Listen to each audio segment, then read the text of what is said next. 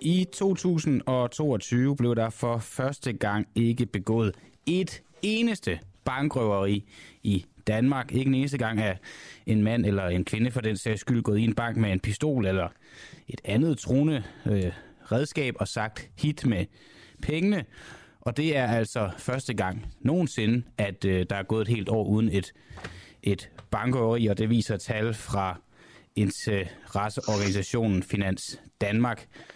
Thomas Vest, øh, politimand gennem 30 år. Du har også været opstillet til Folketinget for Liberal Alliance, men det er nu mere som, som politimand, vi, vi taler med dig i dag. Hvorfor, øh, hvorfor har der ingen bankrøverier været øh, i hele 2022? Øh, jamen, det er jo en mangeårig indsats fra Finans Danmarks side, øh, hvor man har sikret bankerne mod de her, hvad skal man sige, direkte kontakt mellem øh, de ansatte og pengene. Så der, der, er ikke, der er ikke nogen mening at gå ind og gå efter pengene. Og pengene er der heller ikke i ret mange bankafdelinger mere. Øh, så man har simpelthen afskåret øh, muligheden for at gå ind og lave røveri. Øh, så, så det, det er sådan set en meget, meget god, øh, effektiv strategi, der har været der. Vil det så, altså det lyder jo rigtig godt det her. Ikke det eneste bankrøveri, det er jo en, en god nyhed. Vil det så sige, at der er, er færre røvere i Danmark? Ja, det, det vil det jo gøre statistisk, øh, at der er kommet færre bankrøver, men selvfølgelig er der så nogle røverier, der er flyttet ud øh, til nogle andre steder. Man har jo begyndt at, og man kunne så se en stigning i røverier mod tankstationer, butikker, øh, pengetransporter, private mennesker på gaden, hjemmerøverier og sådan nogle ting. Så nogle af de øh, gerningsmænd, der, der skaffer penge med røverier, de, de har så fundet nogle andre offer. Har der været en stigning øh, på det område i, i 2022, siger du? Jeg, jeg kender ikke statistikken ud, ud af til. Jeg kan bare huske øh, fra, fra den gang, hvor bank, bankerne virkelig gjorde en indsats for, at de her røverier skulle falde. Ja. Der, der var det tydeligt, at tendensen var, så, så kørte gerningsmændene nogle andre steder ind og udførte røverier. Øh, men i dag er det jo nok mere økonomisk kriminalitet, man, man går efter. Det er jo meget nemmere at, at finde de penge, man skal bruge der frem for andre og, og lave de her, hvad skal man sige, gamle, lidt mere gammeldags røverier.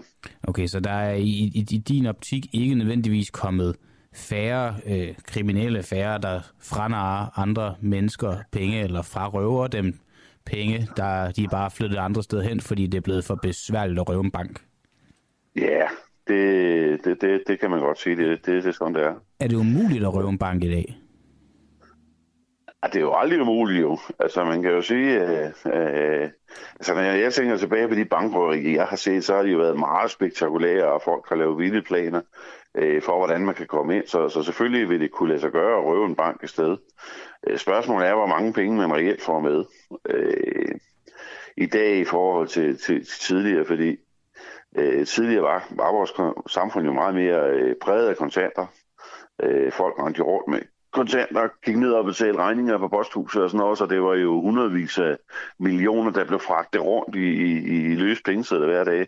Sådan er det jo ikke mere, så, så man kan sige, øh, sandsynligheden for, at du laver et stort kub, vil, vil være meget, meget, meget lille, så vil jeg tro, man skal have meget indgående kendskab til bankens rutiner for, for at, kunne gøre det i dag, men, men, øh, men, men jeg ved det selvfølgelig ikke i detaljer, fordi alt sikkerhed omkring sådan noget er selvfølgelig lukket ned til meget få personer. Øh, men, men sikkerheden er blevet skærpet voldsomt, det er den. Okay, så øh, hvis man nu alligevel øh, vil begå et, et, et bankrøveri, nu siger du, at sikkerheden er, er skærpet ned, men hvad er det for nogle sådan sikkerhedsforanstaltninger, vi kender til, som man skal have, have øje for, inden man går ind i banken med, med elefanthugen på? Jamen, jeg tror, hvis man øh, selv kommer i en bank, så vil man jo lægge mærke til, hvordan der mange gange, så kan der være dobbeltlås på. Der er masser af videoer.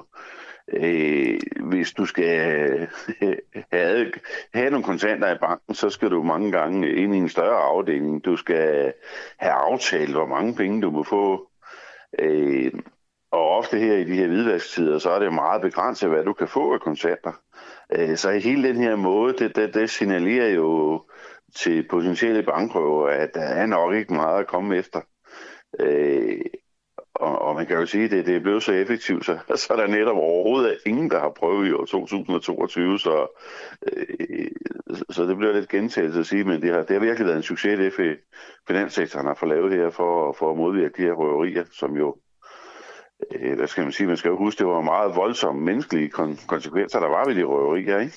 Jo. Øh, og det var det, man ville undgå. Altså, der var jo folk, der blev øh, skudt og dræbt og, og, og, og voldsomt traumatiseret af de her voldsomme røverier, ikke? Så, så øh, jo, det, det, det var en anden tid. Men det er rigtigt, det du siger med, at der er jo, der er jo færre penge i hænderne, når du går ind i en, i en, i en bank i dag. Jeg kan, ikke forfærdeligt længe siden, der var jeg ude at rejse, og så skulle vi jo have vekslet nogle penge i sådan en af de her øh, vekselbanker, eller hvad man skal kalde dem. Øh, ja. Og der tænker jeg bare, der er jo, altså der er der jo med nogle penge i, i hænderne, og det virker lidt som, at sikkerheden ikke er, er, er helt i samme niveau, som, som når jeg går ind i, i, min, i min bank. Er, er, er, er de også undtaget øh, i, i forhold til bankrøverier, de her vekselbanker? Øh, jeg kender jo ikke statistikken uden ad, men altså nu, nu var det bankrøverierne, vi snakkede ja, lidt om. Ja, men, men, men, men, men, men, men jo, de har jo været udsat for røverier, hvis man kan... Øh, nu ser vi vekselbyråer, der er jo også de her værditransporter. Øh, ja. Der har jo været en del øh, røverier mod, mod deres biler og deres vekselsteder også. Men det er jo også meget sjældent efterhånden, fordi sikkerheden bliver jo konstant skærpet. Øh, så, så, så det der, hvad kan man sige, hvis man var gerningsmand, det generelle billede er, at sandsynligheden for gevinst er alt for lille kontra, kontra den risiko, det er at lave det og blive taget for det og blive straffet for det. Øh, der, der er jo ret hårde straframmer for at lave bankrøveri eller væbne røverier generelt. Ikke? Så, øh, så man kan sige, det er i hvert fald utroligt præventivt, det, det indsats, man, man har fået lavet der. Har du nogensinde, øh, altså som politimand, øh, været, en, været en del af, af et bankrøveri? Altså ikke som, altså du har ikke, jeg, jeg går ikke ud fra, at du nogensinde har røvet en bank, men har du været... Nej, det, det, det, det kan jeg klart sige. Har du været på opgave til nogle bankrøverier? Ja, det har jeg jo altså, øh, og nu må jeg lige præcisere, jeg er tidligere politimand, ja, tidligere fordi politimand, du fik sagt ja, ja. det som om, øh, i år, jo, det har jeg da. I mine yngre tider, der, der, der, var, der var der jo jævnligt bankrøveri, og det var selvfølgelig en af de der øh, højrisiko øh, sager, hvor, hvor der kunne ske noget, og man engang imellem havde pistolen op i lommen, ikke? Øh, jo, og det var meget spektakulært, og, og, og jamen, jeg kan huske en af de sådan større, det var, det var sådan en øh, bande, der, der lavede, jeg tror, de kom op på ni bankrøverier, før de blev afsløret. Og de blev faktisk afsløret af en ældre dame, så, hvor de havde stillet deres bil inde på, på et privat parkeringsområde, og hende der, den ældre dame havde observeret bilen, men de skulle i hvert fald ikke holde på hendes plads. Og det viste sig så at blive opklaringen af den her kæmpe bankrøverigruppe her. Det var, det grinede vi jo lidt af, at det var en, en gammel pensionist, der lige skulle fælde dem. Men, uh, så det var simpelthen bare ja. fordi, at hun, hun noterede alle biler, der holdte ulovligt parkeret i, i gården det eller kan, på parkeringspladsen? Det kan du tro. Det kan du tro. Der kunne, der kan QPR og alle de andre nye parkeringsselskaber godt gå hjem. Hun har styr på det der. Det er jo det. Så, øh, øh, og så, sådan var der jo mange, øh, rigtig mange øh, mærkelige røverisager. Der var også rigtig mange, øh, hvad skal man sige, utroligt dårligt udførte bankrøverier, ikke? hvor øh, ja. at de tænkte, vi går sgu lige ned og, og sige et eller andet, og se om vi ikke får nogle penge ud af det. Ikke? Så. Har, du, har du nogle eksempler på det? Ja, jeg ved ikke. Det, det, det værste eller bedste eksempel var faktisk en tidligere politimand, der, der lavede et røveri, ikke, hvor de, jeg tror næsten, de kunne aflæse serienummeret på hans pistol inde i banken. Altså, det var okay. Uh, til pistol. Det var måske ikke skide gennemtænkt.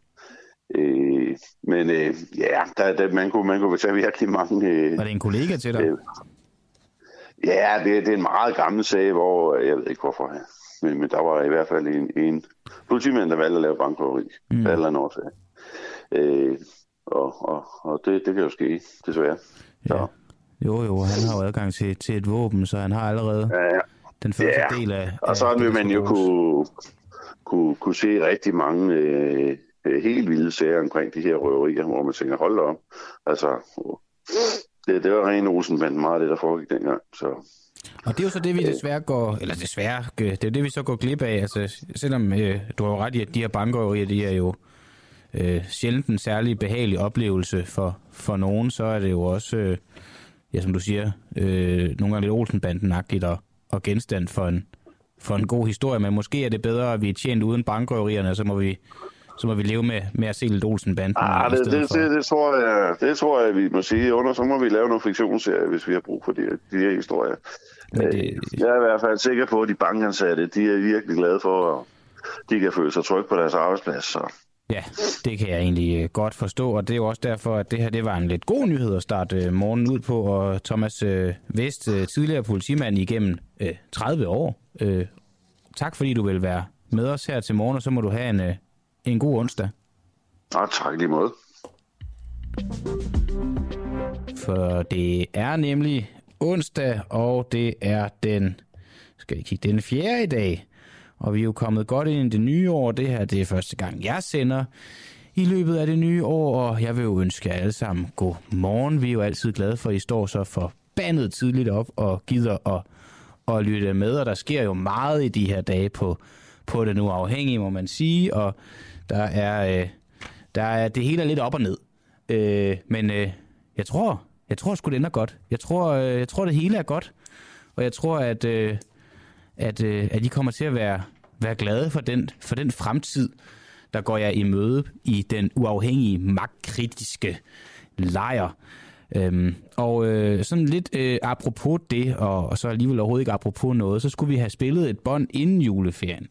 Et, øh, et bånd med, med mig, øh, der interviewer Inger Støjberg og Ole Birk Olesen, og en eller anden grund, så, så blev det bare aldrig, aldrig spillet, og øh, det blev så heller ikke spillet i går. Nu er øh, jeg så vært i dag, og øh, så skal jeg nok sørge for, at, at vi får det at høre.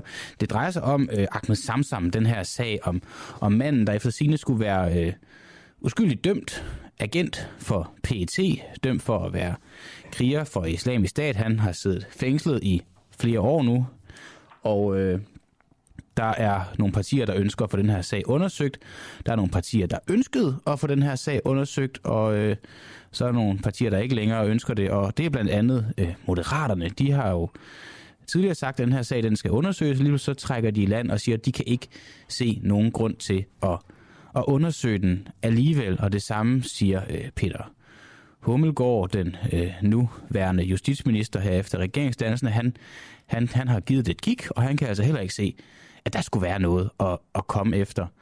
Og det er der jo øh, i, i pressen været en masse opmærksomhed på, og journalisterne er gået til politikerne med det her, og prøver at udfordre dem på, hvad er det for nogle grunde, I, I ikke kan se, og, og det er jo godt, og et godt spørgsmål. Jeg kom bare til at tænke på, da jeg sad og læste det, at øh, hvad er det egentlig for en grund, de som gerne vil have sagen undersøgt, mener, de kan se. Og det, det kan måske lyde åndssvagt, men det, det, det, det er fordi, at jeg kan godt føle, at denne her sag er gået hen og blevet en eller anden form for symbolpolitik for oppositionspartierne til, til regeringen. Det, er en, det kan være en gratis omgang at sige, at vi ønsker at få den her sag undersøgt, når nu regeringen ikke ønsker at få den, få den undersøgt. Øh, fordi, øh, hvorfor vil de gerne have den undersøgt? Altså, jeg havde sådan en idé om, det, det tror jeg ikke, de ved. Det tror jeg ikke, øh, at, øh, at, at de egentlig er klar over. Så jeg tog på Christiansborg øh, ja, lige før juleferien for, for at snakke med, med nogle politikere. Der var, ikke, der var ikke et rand af politikere derinde, men jeg mødte Inger Støjberg og, og Ole Birk Olesen, og som, jo, som jo begge to synes, sagen skal undersøges. Men om vi så kan se en, en grund til det, det kan du jo så høre, høre i det bånd her. Ønsker I øh, stadig Ahmed øh, Samsam-sagen øh, undersøgt? Ja, vi mener stadigvæk, at sagen om Ahmed Samsam skal, skal undersøges, og, og det sagde vi før, et valg, eller før valget, og det mener vi selvfølgelig også efter valget. Hvad er egentlig grunden til, at I gerne vil have den undersøgt? Jamen, jeg mener, at øh, det er på sin plads med en sag som den her. Øh, hvorfor? Ja, fordi at vi kan jo ikke være bekendt, øh, at, øh, at, der ikke bliver, øh, at det her ikke bliver undersøgt til bunds. Hvorfor egentlig? Altså, hvad er det, hvad er det der er er i sagen, som vi ikke kan være bekendt? Ja, vi skal da have svar på, hvad der er op og ned i, øh, i den sag. Altså, vi har en mand, der sidder fængslet, og, øh, og vi skal da vide, hvilken andel øh, regeringen eventuelt har haft i det her. Hvad har, hvor stor viden har man haft? Udefra, at regeringen har haft en andel i det? Nej, jeg siger, det skal vi have fundet ud af, om de har haft. Så, altså, det, Hvad er din grund til at tro, de har det? Ja, altså, jeg tænker, at, at de har, der må være en eller anden grund til, at man ønsker at, at holde nogle ting skjult nu. Altså, jeg, jeg har meget, meget svært ved at forstå, hvorfor man ikke... De kan jo bare ikke se grunden, og du siger, du kan godt se grunden, men hvad er den grund, du kan se? Nu er jeg jo opposition, og en opposition skal jo holde øje med regeringens handlinger. Og øh, det mener jeg sådan set, øh, at den bedste måde, vi gør det på i den her sag, det er, at vi kommer til bunds i den her sag. Hvad er deres handlinger i sagen? Jamen, nu har, jamen det, har, det kan jeg jo ikke vide. Det skal vi jo have set efter. Og nu, nu smutter hun. Ole, har du også tid til et hurtigt spørgsmål? Det tror jeg. Øh, det er om, øh, I stadig bakker op om en undersøgelse af Ahmed Samsam-sagen. Gør I det, Ole? Ja. Hvordan kan det være? Faktisk ved jeg ikke særlig meget om den, men jeg har hørt dem, der har forstand på det i vores parti, sige, at øh, det bakker vi op om. Hvad, hvad, hvad er deres grund? Kan du huske det? Jeg tror, der er noget, der øh, trænger til at blive undersøgt. Øh, jeg har ikke haft med det område at gøre før, øh, så jeg har bare lagt mærke til, at dem, der har forstand på det i mit parti, de siger, at det skal undersøges det der. Okay, men du kan ikke huske, hvad deres sådan ordrette grund er? Eller ikke engang ordret, men bare sådan nogenlunde grund til, at det skal undersøges. Kan du huske, hvad den er?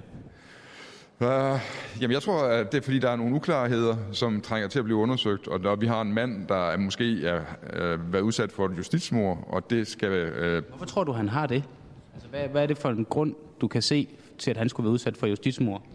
Jamen, jeg har jo ikke noget med forsvarsområdet, og heller ikke noget med, med retspolitikken at gøre, og øh, han har været agent, øh, måske, måske, han har måske været agent, forstår jeg på det. Det kan der vel være mange, der måske har været.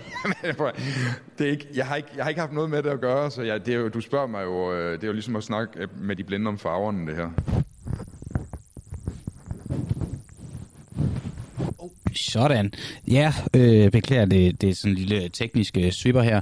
Det var øh, jo Ole Birk øh, Olesen og Inger Støjberg på spørgsmålet om, hvad det er for en grund, de ser til, at Ahmed Samsam-sagen bør undersøges. Jeg synes jo egentlig, det, det udstillede meget fint, at det måske mere bare var en, en sag, de, de kæmpede for, for at få regeringen til at se dum ud, og måske ikke så meget for at hjælpe Ahmed Samsam, så fremt han har været dansk agent for PT. Men, men, men nok om det lige nu, fordi vi skal jo, øh, vi, er jo, vi er jo, jeg står herover for jer, der ser med på Facebook, det kan I jo se, jeg står herover i hjørnet af studiet, det vi kalder for magtens hjørne, og det er herover vi har alle 179 øh, politikere øh, hængende, altså øh, på papir, ikke sådan øh, fysisk, og øh, når vi har øh, interviewet en, en politiker fra øh, Folketinget, så, så, så krydser vi dem af fordi at det er vores mål at kunne krydse hele lortet af. Og man kan sige, øh, jeg ved ikke om det her er noget, der kommer til at fortsætte over på, på frihedsbredet. Målet var jo, at vi skulle have krydset alle af. Så det må vi se. Altså, jeg kan lige så godt bare, vi kan lige så godt bare fortsætte øh, den, den, den rille, vi, vi har sat i gang. Så nu krydser jeg Inger af, og, og Ole Birk. Det er faktisk to i et interview. Det er jo ek, ekstremt godt, godt klaret.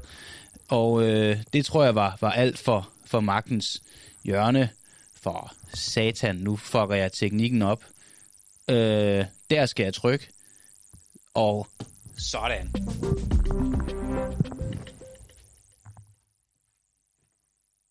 Ui, yes, så er jeg tilbage i studiet. Jeg tror måske ikke, det her det er noget frihedsbred kommer, kommer til at fortsætte. Vi skal i hvert fald lige gentænke konceptet omkring det.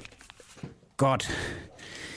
Der er også... Øh, der, der er sket lidt i den store øh, verden, og øh, lad os bare lige øh, høre lidt om, om det, inden vi går videre. Sydkorea tror nemlig med at suspendere militærmagt, militærpagt øh, med Nordkorea. Hvis Nordkorea krænker Sydkoreas luftrum igen, vil Sydkorea suspendere de to landes militæraftale. Det siger Sydkoreas præsident Yoon suk yeol ifølge nyhedsbyrået Yonhap. Mandag i sidste uge måtte sydkoreansk militær sende kampfly og helikopter i luften for at afværge nordkoreanske droner i Sydkoreas luftrum.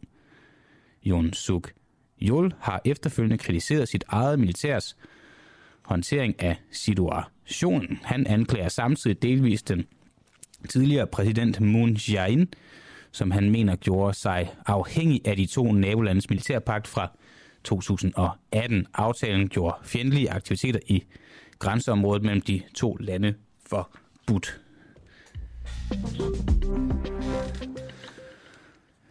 Og øh, det var bare lige en, en hurtig nyhed. Der kommer flere i, i løbet af morgenen. Det er jo også det, der er med, med den uafhængige. Hvis du hører P1, P2 eller P3, så får du dine nyheder en, en gang i timen. Et lille nyhedsoverblik, og så har vi alle historierne derind imellem kilderne og så videre. Men, men her, der, der er det altså sådan, der hænger lidt mere løst sammen øh, og er, er noget, vi lige giver en, en gang imellem, og det håber jeg er okay.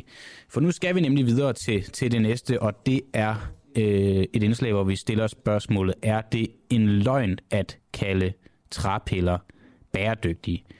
En whistleblower har over for miljømediet Monga Bay berettet om, at verdens største træpilleproducent, Enviva, bruger hele el gamle træer til at lave træpiller øh, på, eller af, på trods af, at de bryster sig med kun at bruge små træer eller genbrugte trærester. Og øh, Tobias Johan Sørensen, du er senioranalytiker i Consido. Snyder Enviva deres øh, forbrugere?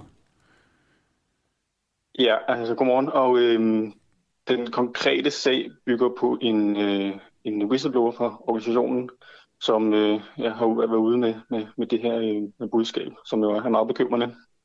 Øh, og vi kan jo ikke verificere, om, om det her er rigtigt. Øh, hvis det er, så er det selvfølgelig meget problematisk. Øh, men, men det vi ved er, at, øh, at vi har et meget stort forbrug af træbiomasse til energiformål i, i Danmark, øh, men også i andre lande. Og et meget stort forbrug af træbiomasse, det lægger pres på areal, og øh, det giver en meget lukrativ forretning for at, øh, at fjerne biomasse fra, øh, fra skov og areal. Og, øh, og det øh, er ikke i praksis CO2-neutralt, øh, og derfor er det problematisk med et meget stort forbrug øh, af træbiomasse. Øh, så den konkrete sag øh, vidner om en, en en, en problematisk øh, industri og et, et stort øh, overforbrug.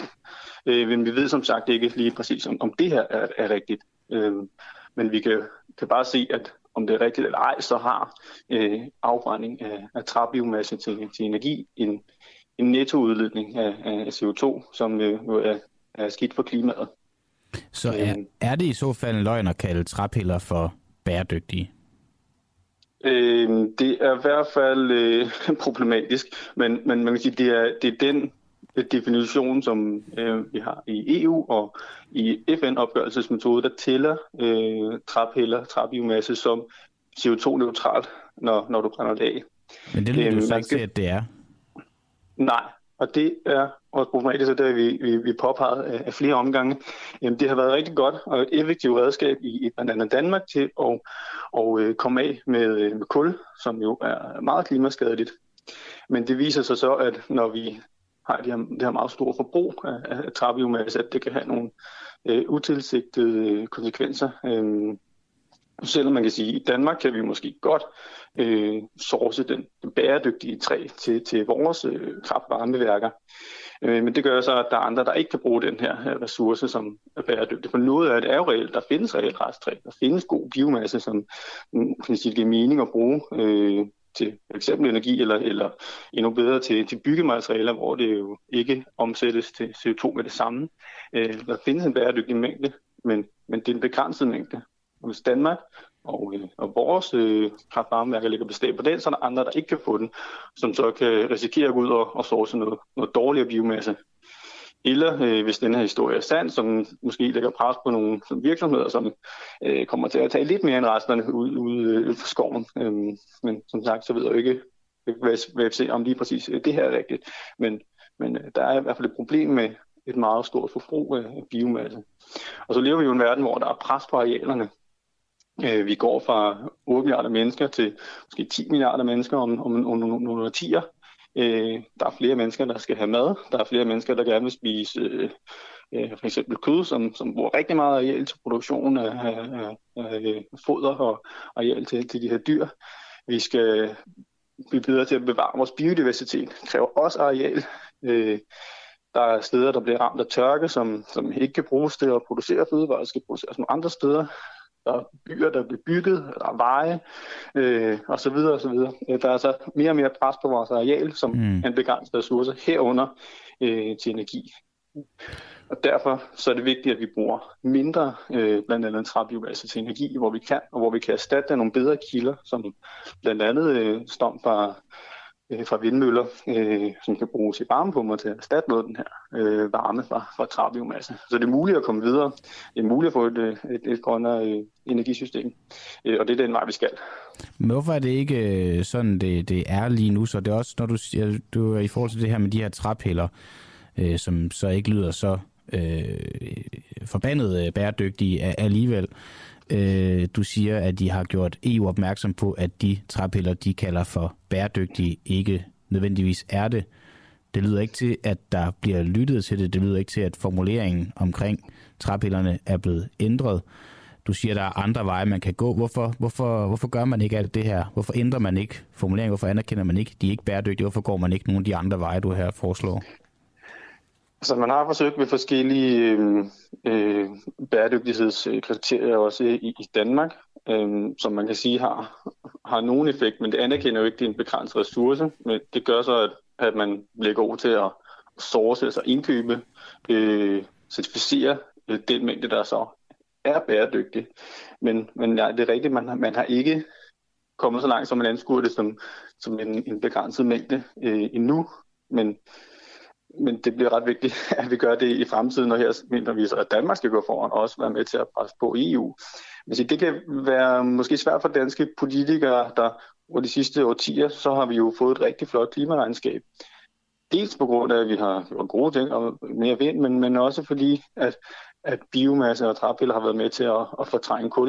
og det har pyntet rigtig meget klimaregnskab, og derfor er det svært at komme og sige, oh, nu skal vi også, øh, nu skal vi også se det her på, på anden måde, fordi det er jo også det udfordrer også vores øh, fortælling og vores, øh, vores grønne omstilling. Men er de bedre for miljøet end, end kul? Ja, det, det er de. Øh, også selvom at der bliver ryddet en hel masse gammel skov og, og så videre? Man kan sige, en, en bæredygtig mængde vil være, øh, være godt, og der peger vi på, og blandt andet FN's klimapanel på, at, at øh, der, vi skal ned på, hvad der svarer til cirka en tredjedel af det forbrug, vi har øh, per indbygger i dag. Så, kan man sige, så, så, er der, så er der nok bæredygtig øh, biomasse til energi til rådighed. Men, men det meget høje forbrug, øh, vi har i dag, er, er, ikke, er ikke godt, øh, fordi det lægger mm. for stort pres, pres på vores øh, arealer. Og det er jo, øh, ja, Enviva, det er jo, det er jo den, det er den største producent af, af træpiller, øh, der mm-hmm. brændes øh, for energi i, i verden. Bruger vi også de her øh, træpiller i, i Danmark? Øh, ja, jeg vil sige, det øh, er forbruget af træpiller er eksploderet øh, over de sidste årtier og fordoblet siden 2015 i, i Danmark. Øh, og det bliver stort set altså importeret. Øh, og altså, når man kigger ned tallet, så, så, ser det, så ser det sådan set fint nok ud, og jeg tror, at de danske importører øh, styrer på det med certifikater, der bliver stikprøver, øh, og det kan vi så stole på. Det kan godt være, at det er bæredygtigt, og det kommer fra noget, noget savsmuld og nogle restprodukter. Men igen, det er sådan en begrænset ressource, og det, det kan godt være, at det er fint nok for Danmark, men så overlader vi så de, de dårlige biomasse, der måske ikke lige kan, kan, kan sikres dokumentation for, til, til nogle andre. Mm. Øhm, og, og det er derfor, vi siger, at det kan godt være, at, at, at vi kan, kan blive rigtig dygtige til at indkøbe den mængde, som, som er reelt restprodukt, men den bliver så ikke tilgængelig øh, til nogle andre. Nej, og det er så det, der vil være mit spørgsmål. Det er, om, om, om vi her i Danmark kan sikre os, og også andre steder i verden, men kan, kan vi sådan sikre os, at vi kun importerer øh, biomasse, der er bæredygtig? Ja, altså ja, det kommer an på, hvordan, hvordan man ser på, hvad, hvad er bæredygtigt. Og men hvis man gør det ud fra... At... Det? Altså, det, undskyld, det er bare nu, undskyld, jeg afbryder. Jeg synes bare tit, når man, når man stiller sådan et spørgsmål her, så er svaret nemlig tit, det kommer an på, hvordan du forstår bæredygtig. Jamen, ja. bæredygtig, det er vel, vel, vel det, der har det allerlaveste CO2-aftryk overhovedet, eller måske jo, endda ingen. Og det, siger, det, siger, det kan vi godt gøre i Danmark. Vi kan godt sikre, at lige præcis den biomasse, vi øh, køber, er bæredygtig og, og, og øh, kan dokumentere, at det er sådan et reelt restprodukt. Men det er en begrænset ressource, og så tager vi sådan set øh, den begrænsede ressource, og så er der nogle andre, der bliver lidt presset ud i nogle mere øh, sketchy biomasser. Mm. Så vi kunne godt komme, komme relativt langt, og derfor vi siger, at vi er nødt til at få reduceret vores forbrug ret markant, også selvom at vi kan, kan, kan få det øh, den såkaldte bæredygtige biomasse. Men den kan man jo også øh, bruge til andre formål. Man kan også bruge den til byggematerialer og så videre, som jo ikke bliver omsat til CO2 med det samme, når du afbrænder det. Men så kunne den have mange årtier i, øh, i, øh, i bygninger. Øh, Okay. Så, så, så, så vi er med til at lægge et, et, et samlet pres på den globale efterspørgsel efter biomasse, som er en begrænset ressource. Hvis Danmark kan, og andre lande reducere det, jamen, så bliver der mere til rådighed til at, at lade ligge ude i skoven og det styrker biodiversiteten. Der kan blive mere til rådighed til at lave byggematerialer, som kan erstatte meget CO2-intensive øh, materialer. Øh, og ja, generelt mindre pres på, på vores arealer, arealer til at lave biomasse til mm. energiformålet. Det bør man gøre ved at, at lægge en afgift på afbrænding af biomasse. Sige, I dag tæller det som CO2-neutralt, og det kan godt være, det er meget øh, kompliceret at ændre alle de her regneregler, men vi kan godt lægge en afgift på, og vi siger, okay, der er en udledning på afbrænding af det her. Den bliver ikke talt ordentligt med i, i andre lande, så lægger vi en afgift på. Det er med til at reducere forbruget, det er med til at tilskynde at vi bruger mere øh, vindstrøm og varmepumper og erstatter den her biomasse.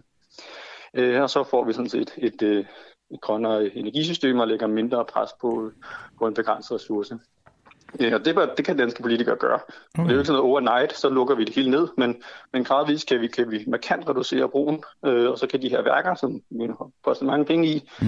køre nogle få timer og dage om året, hvor der øh, ikke lige har andre ressourcer til rådighed. Øh, vi skal selvfølgelig ikke lukke alle værker fra den ene dag til den anden, det bliver meget dyrt, og, mm. og giver ikke mening, men vi kan reducere formentlig med, med to tredjedel over, over en, en overrække og erstatte med, med, med grønne alternativer.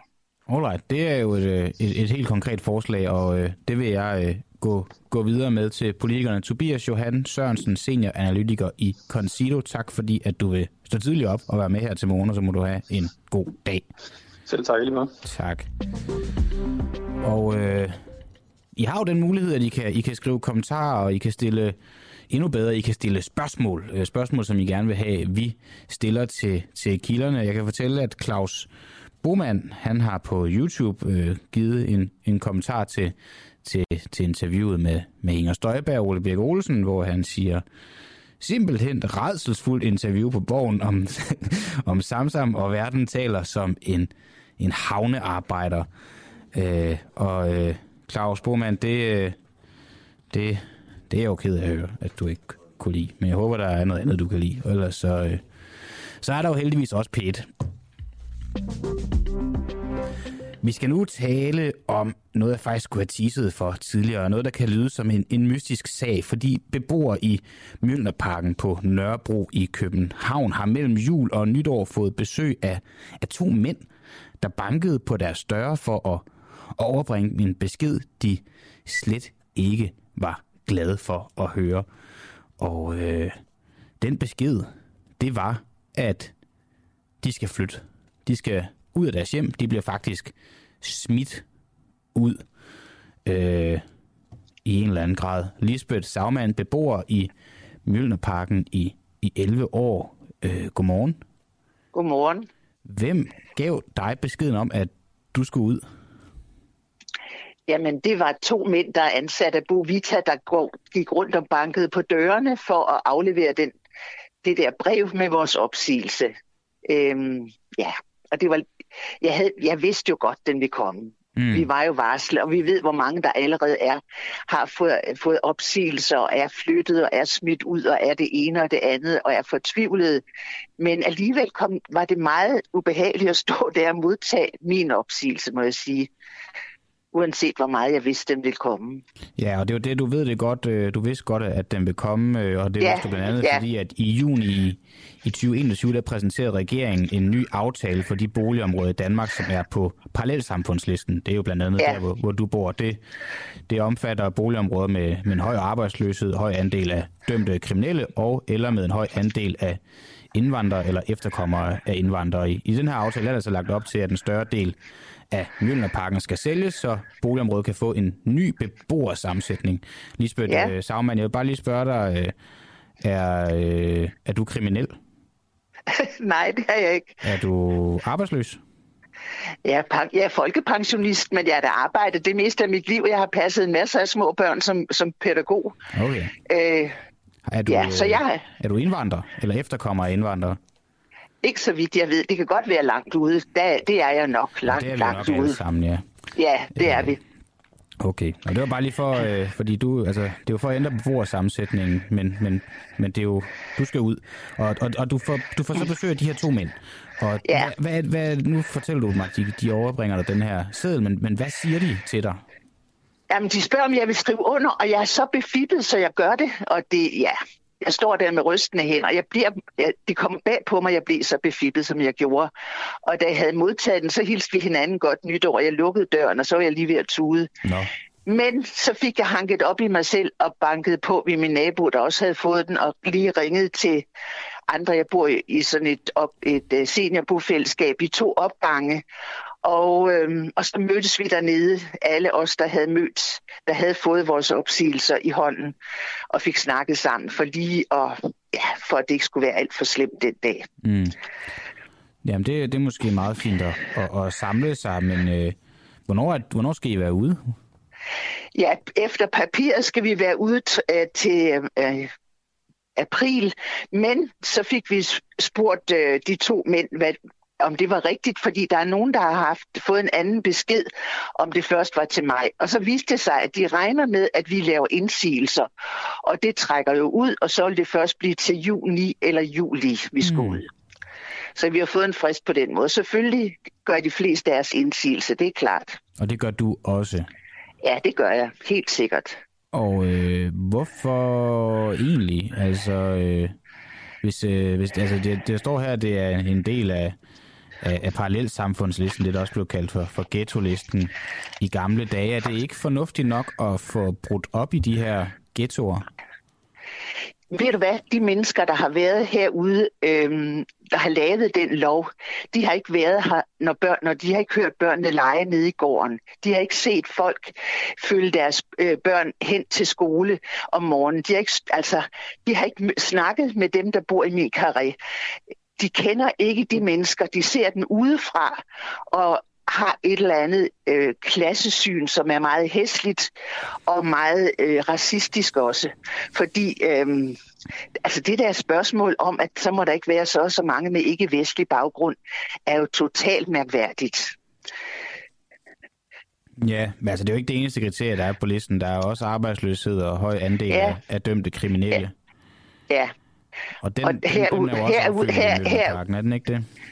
Jo, jo, det er den, som vi er en hård ghetto. Der er vist, jeg ved ikke, om det er en kriminel for meget eller et eller andet. Mm. Øhm, men arbejdsløshed, det, man, man får jo ikke arbejde af at blive smidt ud og smidt rundt. Øh, det er som om, de tror, at arbejdsløshed er sådan en form for pest, der smitter. Det gør den jo ikke. Der er mange sociale problemer, har været det har der været herude, og det er der vel også stadigvæk, men det, man, hjælper jo ikke, man hjælper jo ikke mennesker på den måde. Nej. Ved du, hvor du skal flytte hen, når det er, at du Nej, nu bliver det gør jeg ud? ikke.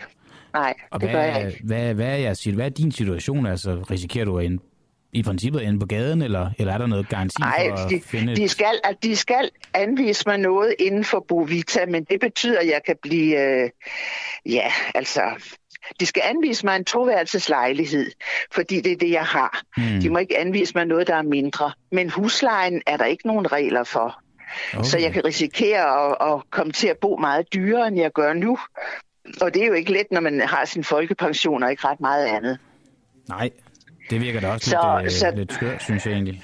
Ja, og i går talte jeg med en beboer øh, her i en af naboopgangene, og hun havde fået en anden lejlighed, men det betyder, at deres husleje bliver en 3.500 mere om måneden.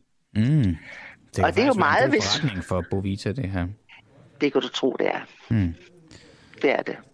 Jeg tror også, vi har forsøgt at få Bovisa på, men øh, jeg lige ved af, så de ikke vendt til vendt tilbage Nå, de plejer ellers være ivrige, synes jeg, ved at, at forsvare sig. Ja, okay. Jamen, det kan også være, det er mig, der har misforstået noget. Så.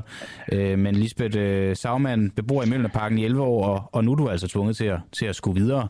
Øh, ja. Tak fordi du vil være med her til morgen og fortælle os øh, din historie, og så må du have en, ja. en god dag. Ja, tak lige måde. Tak. Hej. Uh, ja, ja. Nå, jeg ved, jeg, altså jeg går ud fra, at vi har prøvet at få Bovita på. Øh, for ellers så er det da i hvert fald helt sikkert øh, noget, vi skal prøve på til, til i morgen. Synes jeg, hvis jeg skal være helt ærlig. Vi kan lige tage lidt, øh, lidt flere nyheder, fordi at, øh, at der, sker jo, der sker jo også andet, end at end, øh, folk er tvunget til at flytte fra deres hjem i, i Mjølnerparken. Øh, og også ting, der, der er værre, værre end det, fordi Rusland giver mobiltelefoner skylden for 89 dræbte i, i angreb. Et ukrainsk angreb i den russisk kontrollerede by Makijevka i Donetsk-regionen har ifølge Rusland kostet mindst 89 personer i den russiske hær livet. Tallet er en opjustering efter, at Rusland tidligere meldte om 63 dræbte i angrebet, som fandt sted denne weekend. Ruslands forsvarsministerium giver omfattende brug af mobiltelefoner skylden. Det står allerede klart, at hovedårsagen til det, der skete, var, at mobiltelefoner var tændt og blev brugt i massivt omfang er personel i strid med et forbud inden for rækkevidde af fjendens våben, skriver ministeriet. Angrebet fandt i følge nyhedsbureauet Reuters sted kort efter midnat nytårsdag. Der har tidligere været usikkerhed om, om tidspunktet. Og øh, lad os bare lige tage en, en nyhed til, fordi Tesla fortsætter nedtur. Aktien falder til laveste niveau i to år. 2022 var et særdeles modbydeligt år for øh, Tesla-aktien, der tabte knap 70% af sin værdi, og nedturen ser ud til at fortsætte ind i det nye år. Tirsdag, som er årets første handelsdag på den amerikanske børs Nasdaq, falder selskabets aktie mere end 13 procent. Dermed når aktiens værdi et niveau, der ikke er set lavere end to år, i mere end to år. Og øh, jeg har ikke aktier i noget som helst, og det er simpelthen bare fordi, at jeg tror, jeg er for dum til at forstå det der. Men øh, jeg synes generelt, det, der er meget tyder på, at det ikke, øh, det ikke sådan lige kører på skinner for, for ham der, Elon Musk. Der er også øh, hele Twitter-misæren, og øh, hvor han er blevet, han er blevet vanvittigt upopulær. Og, øh, og det, er jo, øh, det, er jo, det er jo egentlig blevet lidt sådan underholdende at sidde og følge, følge med her på sidelinjen, lidt på, på samme måde som den her, jeg ved ikke, hvorfor jeg lige kom til at tænke på det, men på samme måde som den her Johnny Depp-retssag, øh, det er bare menneskers forfald, vi sidder og, og underholder os, os med. Og øh, jeg ved ikke, om, om jeg også er en eller anden form for forfald, og om det er det, der, det, der underholder jer, men I skal da være, være så hjertens velkommen til at kigge, kigge med. Nej, nu stopper du. Nu stopper du. Jeg ved det. Jeg synes, vi stopper. Den uafhængige er kritisk taleradio fri for statsstøtte.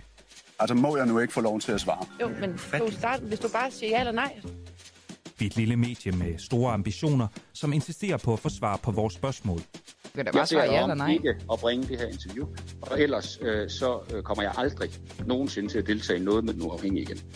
Det er der nogle, der kan blive sure over, Ah, men prøv nu at høre her. Altså, men det går nok. Vi sender vores prisvindende morgenflade live alle hverdag fra 7 til 9 og derefter som podcast. Som medlem støtter du vores arbejde og får adgang til eksklusivt indhold. Det koster 59 kroner om måneden eller 499 for et år. Bliv medlem i dag på dua.dk. Prøv nu at høre efter. Lad nu være med at snakke til mig. Hvad jeg siger, jeg ikke en udtalelse har, så er det fordi, jeg mener det. Yes. Står regeringen i vejen for den grønne omstilling? Kort før jul sendte 99 borgmestre fra landets kommuner et brev til Folketinget og den nye regering om, at de er klar til at sætte solceller op, men at regler og byråkrati står i vejen for udrulning. Byråkrati det er ellers noget af det, som den nye regering jo vil gøre op med. Det er noget af det, som alle regeringer vil gøre op med. Det er faktisk noget af det, som alle politikere vil gøre op med. Men af en eller anden grund, så virker det bare til, at det altid vil være en, en lille hindring. Og nu skal vi høre lidt om, hvilken hindring det har været i denne her sag, og det skal vi med dig, Birgit Stenbak Hansen. Du er borgmester i Frederikshavn, og du er medlem af Socialdemokratiet. Og godmorgen. Godmorgen. Hvilke regler er det, der står i vejen for, at I kan sætte solceller på jeres bygninger? Der er to ting, der gør, at der slet ikke er incitament til at gøre det. Det ene det er, at vi skal lave et, et selskab. Man skal lave et, et, et selskabsdannelse, og så skal vi betale en høj elafgift. Det er de to største barriere for kommunerne lige nu. Så man kan sige, at vi kan godt gøre det, men det er simpelthen for bøvlet, og der er ingen incitament til det. Det er for bøvlet. Øh, det lyder som om, at det måske også er lidt for dyrt, eller hvad, i forhold til de her afgifter? Det, det centrale det er, at kommunerne jo ikke skal betale øh, fuld øh, elafgift for den strøm, de producerer til eget forbrug i samme bygning og ejendom. Og det handler ikke om, at kommunerne vi ikke ønsker at, at konkurrere med private virksomheder om at, at kunne levere vedvarende energi til nettet. Det handler om, at vi skal have mulighed for at bidrage til en, en omkostningseffektiv grøn omstilling, også i byerne. Og solceller på bygninger, det er et oplagt potentiale. Og, og øh, nu er det bare alt for byråkratisk og alt for dyrt. Og det er vi så 98 kommuner, der har skrevet til alle folketingsmedlemmer om, herunder den nye minister, og sagt, at øh, vi håber, at vi sparker en åben dør ind, fordi det står i regeringsgrundlaget, at det skal være lettere at opsætte solceller, og her er en, en oplagt mulighed for at lave noget grøn energi, også hurtigt. Men, men vi er sådan lige blevet mødt af, jeg lige vil sige, lidt nedrullede solgardiner allerede. Ja, det kunne godt, øh, det kan godt lyde sådan, og du har jo ret i, der står blandt andet i regeringsgrundlaget, øh, at øh, den nye regering vil arbejde for at afkorte sagsbehandlingstiden for vedvarende energi til lands og til vand, så det ikke spænder ben for, for udviklingen. Og det er jo så det, det godt kan lyde i det her tilfælde til, at det, at det gør alligevel. Er der noget, øh, der indikerer, at regeringen ikke vil gøre, som der står i regeringsgrundlaget i dine øjne? Øh, kommunerne, vi har i, øh, siden 2013 kæmpet med den her dagsorden, så det er sådan uh, skiftende regeringer og ministre, der ikke rigtig har lyttet, og man kan spørge sig selv, uh, hvad hænger det sammen med, og i bund og grund er det jo nok en, nogle, en, nogle afgifter til staten. Der synes vi sådan set, at uh, man skal kigge på, at solceller på bygninger, det er lavt hængende frugter. Og, øh, og det, det skal vi jo i omstillingens navn. De er nemmere at sætte op, og de genererer i mindre grad, øh, eller de genererer i mindre grad naboerne. Og øh, vi ved jo også, at store elementer i det åbne land, som vindmøller og biogasanlæg osv., det, det, det påkalder sig borgermodstand. Ikke? Det er også en måde, bykommuner kan sætte solceller op på bygninger, fordi de ikke har så let ved at sætte store vindmøller osv. op. Så, så bare for at sige, vi synes simpelthen, det er sådan en vigtig dagsorden. Og, og hvorfor bliver vi ikke rigtig hørt? Mm den nye minister har været ude på skrift og sige, øh, øh, både på nogle sociale medier, men jo også til et medie, at, at øh, det skal ikke være sådan, at kommunerne får fordel, og det er overhovedet ikke det, vi beder om. Vi vil egentlig bare gerne øh, sidestilles med, med, med virksomheder, øh, eller at elafgiften i det mindste sænkes, så forskellen den bliver mindre, fordi der, det, vi skal jo også bruge skatteborgernes penge klogt, så der skal være incitament til det her. Vi kommer sådan set kommunerne som Danmarks største bygningsejer med rigtig mange tage, altså skoler, ældrecenter, rådhus osv., så, videre. så det, det ligger sådan set lige til højre benet, og vi er øh, også mødt af den nye minister med øh, et sådan lidt lunken svar. Vi har inviteret Lars Aargaard, energiministeren, til en, en samtale, en snak om det her, øh, for at fortælle vores argumenter øh, efter brevet her. Og så håber vi da, at, øh, at han lytter lidt til, hvad det er for nogle argumenter, vi har, øh, så vi kan få en, øh, jeg vil sige, en god og fordomsfri snak om, mm. om ikke det her det ligger lige til højre benet. Og det, øh, det er da vores håb stadigvæk, fordi alle skriger jo på noget mere grøn øh, energi, og det er også rigtigt. Vi skal også sætte solceller, eller undskyld, øh, vindmøller op på havet og kystnært og på land. Det skal vi også nok levere på. Vi synes bare, at den her den er så oplagt. Men lige nu, der skal der altså nogle barriere væk, for ellers så er det, der er en masse byråkratisk bøvl med det her selskabsdannelse og modregningsregler, og øh, det, det er simpelthen for skørt. Men det er jo det, Lars Ågaard ikke synes, det er. Han afviser jo kritikken og siger, at der intet i vejen for, at regioner og kommuner sætter solceller op. Solcelleanlægget skal blot udskilles i et selskab med begrænset ansvar. Og så slutter han af med at sige, at der er gode grunde til, at reglerne er, som de er. De gode grunde lyder det ikke til, at, at du helt kan se. Er det rigtigt? Ja, og øh, altså, det, den opfattelse kan jeg jo ikke tage fra ministeren. Og øh, altså, gode grunde, ja, der er gode grunde, fordi vi skal lave noget grøn strøm.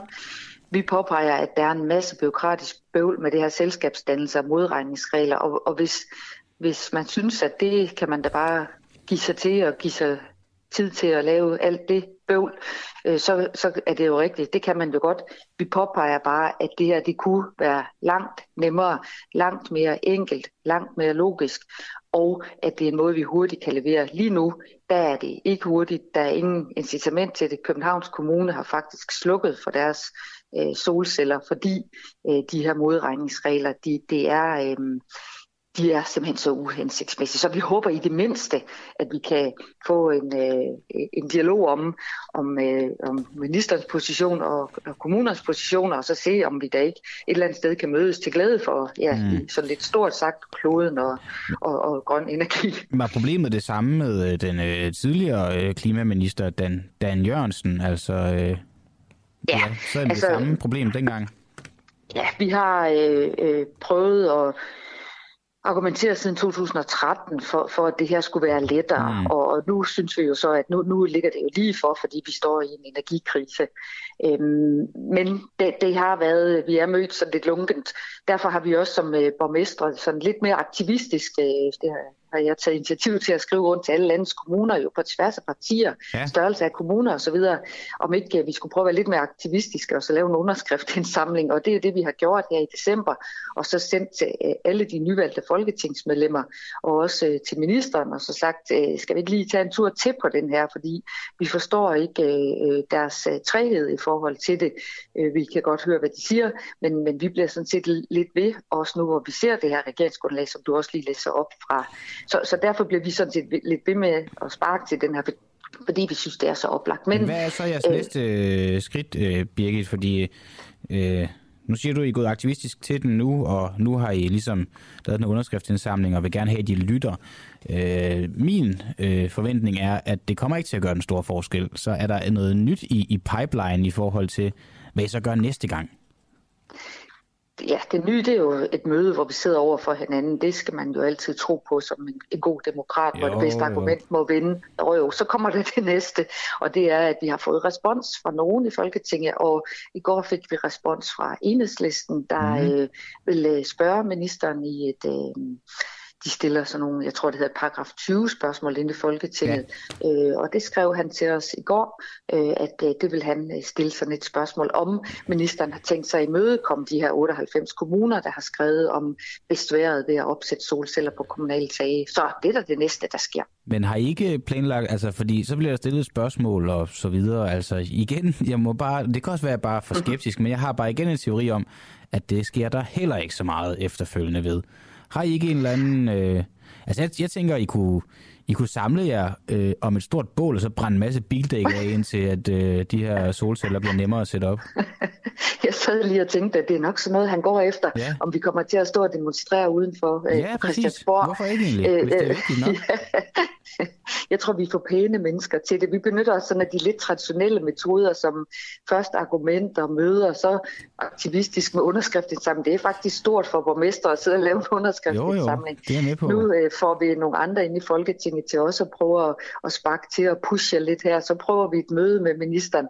Nu er vi jo rigtig glade, at der er medier som jer, der tager den op, fordi så får vi også øh, mange flere øh, til at tage diskussionen og, og vente. Vi, mm. vi har allerede borgere, der, der spørger os efter, når vi renoverer osv. Skal der ikke nogen solceller op? Det er der oplagt. Og så fortæller vi jo om det her. Så håber vi jo også, at vi sådan rundt omkring jo både møder regeringen, men jo også øh, andre inde i Folketinget, der, der er med til at løfte den her dagsorden. Det er jo sådan, vi arbejder. Øh, så jeg tror ikke, sådan, vi kommer til at, at brænde nogle solceller eller noget af. Det er jo nok heller ikke godt for CO2. Så øh, vi, vi, vi prøver alle, alle metoder, og så kan det være, at vi finder på noget. Først og fremmest så skal vi lære den nye minister at kende, og øh, vi, vi håber da, at, øh, at han er klar til også at og måske ændre lidt på hans position, fordi jeg synes, den er sådan lige lidt, øh, med al respekt for firkantet her til en start. Mm. Ja, for, ja og, jeg, og jeg synes, det er jo også nobelt nok, at, at I prøver de, de traditionelle og, og, og måske mere ordentlige de veje. Men jeg vil bare gerne have, hvilket at du har i baghovedet, at det ikke er sikkert, det, det virker. Så have en eller anden øh, nødplan for, hvordan I kan demonstrere næste gang. Og så vil jeg øh, følge øh, med i spænding i hvert fald. Ved du hvad, du bliver den første, jeg ringer til, når jeg kommer efter, hvad det næste aktivistiske indslag det bliver. Jamen, det er jeg glad for at høre. Så jeg holder ja. telefonen åben, og du ringer bare. Og så må du have en, en god dag, og, og tak fordi du var med her til, til morgen. Tak for, at jeg måtte. Ja. Klokken er 7.53. Jeg sidder i et studie på Nørrebro og sender radio lidt endnu. Lige om lidt, så sidder vi ikke på Nørrebro, så sidder vi inde i... Altså nu er jeg jo jøde. Jeg ved ikke engang... Er det Indre By? Vandkunsten? Ja, det er Indre By, for jeg at vide øh, af, af, min, af min producer. Så sidder vi der og, øh, og, og, og, og sender fra, og så er det altså, når, når I hører noget øh, derfra, at det, det, bliver, det bliver sagt. Jeg ved ikke, om det kommer til at gøre den, den store øh, forskel. Lidt vil der jo nok ske. Vi går blandt andet ned til, til en time, og det kan jeg se, det har både affødt positive reaktioner og negative reaktioner. Og det er jo, øh, det er jo sådan, det er. Og, øh, og det er jo godt nok, øh, at der så også er noget at diskutere. Jeg vil tror personligt, at det ikke nødvendigvis er en dårlig ting, at vi kun sender en time. Øh, det øh, laver et, øh, et, et fokus, og det er bestemt ikke fordi, at når vi sender de her to timer, at vi så har kilder med, vi ikke øh, burde have med, eller ikke vil have med. Øhm, men jeg tror bare, at det kunne gøres endnu skarpere, og, øh, og det er der jo aldrig noget, noget galt med at blive. Vi skal også tale her i, i, i time 2, altså mellem klokken 7 og eller mellem kl. 8 og 9, faktisk er det 8.30, der skal vi tale med Jakob Nielsen, der er chefredaktør for, for Altinget, altså øh, om, om den her Messerschmidt-sag. Øh, fordi øh, altså, øh, han er jo gået fri, og anklagemyndigheden øh, vil ikke anke sagen. Og øh, Altingets chefredaktør Jakob Nielsen, han har nærstuderet dommene. Han har gjort det arbejde, mange andre ikke, ikke får gjort, især journalister. Man skulle nogle gange tro, at vi alle sammen sad og nærstuderede alting og læste ned i mindste detalje, men det er ikke altid det tilfælde. Men det har han altså gjort. Og han mener, at det her ord konference og tolkningen af, af det spiller en, en meget markant rolle, og, øh, og, og det skal vi altså snakke lidt om, fordi øh, er det retmæssigt, at øh, Morten Messerschmidt han er gået fri, eller har han, har han snydt systemet? Det, øh, det er det, vi snakker om i, i time 2, blandt andet. Og øh, lad os lige høre, øh, vi har jo så mange gode spots, så jeg vil lige spille en til for jer. Du lytter lige nu til en uafhængig morgen. Kritisk, nysgerrig og levende radio, som politikerne ikke kan lukke. Vi sender live alle hverdage fra klokken 7 til 9. Lyt med via vores app på DK4 DAB, fra vores Facebook-side, eller hvis du bor i hovedstadsområdet på FM-båndet 102,9. Tak til dig, som gør det muligt.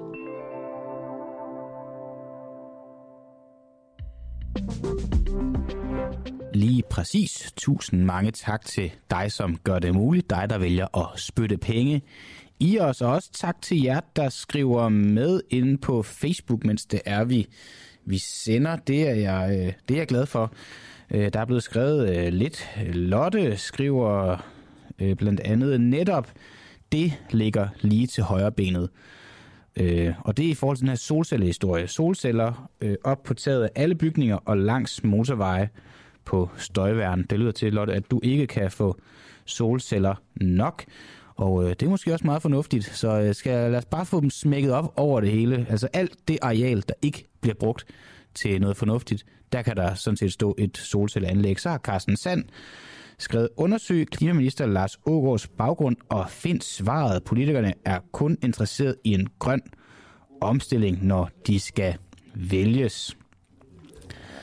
Og det er måske rigtigt nok. Det er i hvert fald blevet, blevet en mærkesag for nu alle partier, at øh, den, den grønne omstilling skal, skal gennemføres.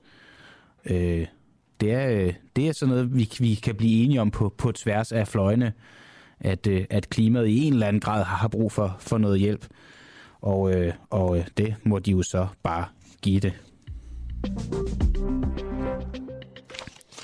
Noget andet, øh, nu har vi lige snakket om solceller, og, og det er måske ikke så meget teknologien bag, men der ligger jo noget teknologi bag. Men noget andet, der også ligger teknologi bag, det er øh, en satellit, der er blevet sendt i rummet af, af SpaceX i går. Og øh, her stiller vi det lidt, øh, synes jeg, øh, finurlige spørgsmål. Kan dansk rumteknologi tages til nye højder. Det lyder det i hvert fald til, at det er blevet, fordi at i går så sendte SpaceX den første danske satellit i kredsløb om jorden. Opsendelsen fandt sted i Florida, og øh, Lars Molsen, medstifter og administrerende direktør i Sternula. Det håber jeg så nogenlunde rigtigt udtalt. Godmorgen. Det er helt korrekt, ja.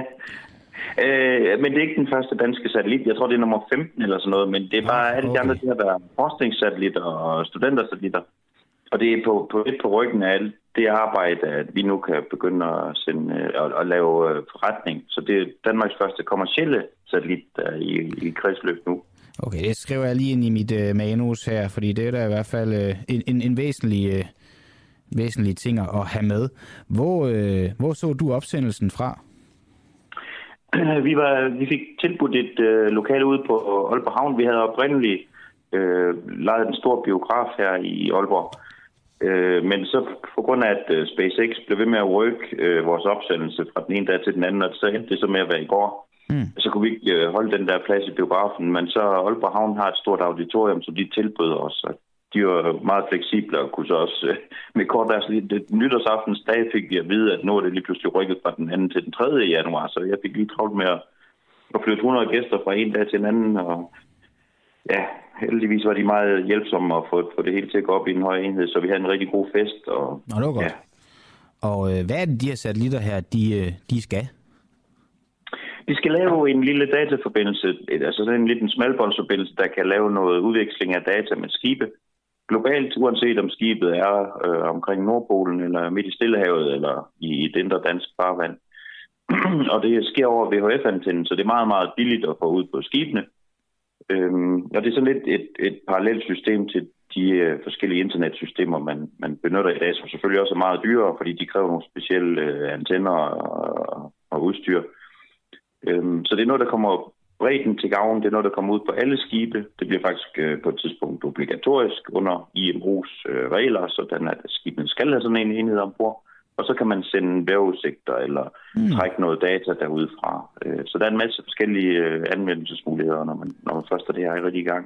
Og nu taler jeg jo med, med dig om det, Lars Molsen, øh, for, fordi du er medstifter og administrerende direktør her i Sternula. Hvad er det præcis for en rolle, du og I har spillet i forbindelse med tilblivelsen og opsendelsen af de her satellitter? Jamen, forhistorien er jo, at øh, på den ene side har vi en meget stærk dansk øh, maritim branche. Øh, min medstifter, Stefan Pilmeier, han har arbejdet i, i en overrække på blandt andet Trane og Trane, hvor man har øh, været med til at udvikle den her standard. Øh, Stefan sad selv i standardiseringskomiteen øh, i en organisation, der hedder IALA, og arbejdede sammen med de maritime myndigheder rundt omkring. Øhm, på et tidspunkt besluttede han sig egentlig for, at han, han ville gå selvstændig og være konsulent, fordi han var den her ekspert. Og så på den anden side, så havde jeg en, et godt netværk ind i den danske øh, rumindustri. Øh, vi har jo øh, efterhånden, ja, her, bare her i Aalborg har vi to satellitfabrikker og nogen, der kan bygge øh, radiomodems. Øh, ja, forskellige andre, andre dele. Øh, ja, ja, Gatehouse har været der i mange år, og som er vores leverandør på en, en del af den software, vi bruger. Så, så der var det her økosystem, der kunne bygge satellitter, plus en teknologi, der var ny og som kommer. Og så benyttede vi det som et lille vindue, window of opportunity, som man siger, mm. til at komme ind og blive de første i verden, der så realiserer den her nye teknologi fra, fra satellit. Øh, fordi vi kunne gøre det meget hurtigt, fordi vi havde et, et lokalt netværk af, af kompetencer, der kunne bygge den her i en, en gal hast, da, da de frekvenser, vi skal bruge, de blev tilgængelige i 2019. Alright. Og øh, nu, øh, nu har jeg så fået, nu har jeg fået det her gennemført, jeg har fået dem her sendt op. Øh, jeg går ikke ud fra, at det så er sådan, at du så siger, at det var drengedrømmen, der blev opfyldt. Nu er jeg færdig med det, nu er vi færdige med det. Har I sådan fremtidige planer for satellitter, eventuelt i samarbejde med, med SpaceX? Ja, ja. Altså, det er jo selvfølgelig en, en kæmpe milepæl at få den første satellit op, men, men øh, hvis man skal kalde det drengedrømmen for mig, så er det, at vi har et, øh, et netværk, der dækker øh, hele kloden øh, realtid, og det kræver omkring 60 satellitter, før vi er der. Mm. Så vi skal montere satellitter op, øh, og så har vi realtidsdækning, og, og, og det kommer til at ske under andre omstændigheder. Så spørgsmålet er, om vi skal have det som en, en dansk øh, øh, satellitnetværk, eller det skal være nogle andre, der lever med det. Vi har fået et forspring nu, og det har vi tænkt os at udnytte, øh, få bygget nogle flere satellitter, øh, og blive det her globale netværk, som øh, hele den internationale maritime industri er afhængig af. Og øh, hvornår, øh, altså hvad er udsigterne til, at I for, hvornår har I sendt alle 60 satellitter ud i rummet?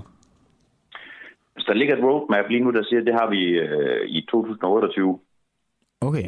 Øh, men det kunne eventuelt speedes op, fordi der her for nylig i november blev det besluttet hos IMO, altså øh, ja, det maritime svar på WHO, kan man sige, altså mm. FN's agentur for, den, for det maritime, de besluttede, at nu skulle den her øh, teknologi gøres obligatorisk i en forholdsvis kort proces. Normalt så tager ændringer i de her øh, konventioner øh, fire år, fra man begynder at tænke på det, til der kan ske noget. Men de har lavet sådan en speed-proces, hvor det så sker på to år, og det, det er også et signal om, at det her det er vigtigt, og det er prioriteret internationalt. Så, så det kan også godt betyde, at vi måske skal justere lidt på vores planer, så vi skal gøre det tidligere end, end 2028. Så vi forsøger jo ligesom at, at følge markedet, hvor hurtigt kommer det her ud på skibene, øhm, og så bygger vi vores øh, satellitkonstellation derefter. Er der, øh, altså bare øh, af nysgerrighed, er, er der gode penge i, i sådan den her industri? Tjener I godt på, på sådan noget her? Ikke rigtig nu, fordi nu er det først nu, vi har en infrastruktur, vi kan begynde at tjene penge på. Men potentielt er det jo øh, en milliardforretning. Det, øh, det bliver kæmpestort. Øhm, og jo større en markedsandel vi kan få, jo, jo bedre for os og for, for, for dansk øh, rumindustri. Så okay. det, det er flere milliarder, der ligger i omsætningen årligt på, på det her, når det bliver fuldt udrullet. Nå, men altså, øh, så håber jeg, at, øh, at, at det bliver øh, fuldt udrullet, og, og at du får, du får røven fuld af penge. Lars øh, medstifter og administrerende direktør i, i Sternula. Tak fordi, at du var med her til morgen, og god dag. Ja, tak. I måde. Tak. Og nu sagde jeg røven fuld af penge, og det har sikkert fået Claus Boman op af stolen igen og hisser op over mit havnearbejdersprog. Men øh, jeg kan kræftet med ikke øh, gøre øh, for det, Claus. Nå, skal vi lige hapse lidt par nyheder. Jeg kan jo lige tease for, at vi om fem minutter, så har vi Christian Kanstrup Holm med. Han er forsker og lektor ved Institut for Biomedicin på Aarhus Universitet. Og øh, vi har med, fordi at øh, der er jo en masse nye coronavarianter, som øh, vi måske, måske ikke skal være opmærksom på. Der er i hvert fald skrevet vidt og bredt om dem. Jens Lundgren øh, var ude til TV2 i, i går og, og siger, at de kan have en, en, en, en, en, en, en, en de kan spille en, en, en alvorlig rolle i forhold til, øh, til at øh, kunne udføre øh, øh, sådan øh, livreddende øh, sundhedshjælp. Og jeg mangler lige det rigtige ord for det. Jeg tror, I, I forstår pointen. Men øh, spørgsmålet er så, om Christian Kanstrup Holm, han, han er af samme opfattelse. Det, øh, det er jeg i hvert fald spændt på at høre om. Øh, men inden vi når dertil, så vil jeg lige fortælle en, en kort nyhed fra det ganske udland. Det er nemlig i Norge.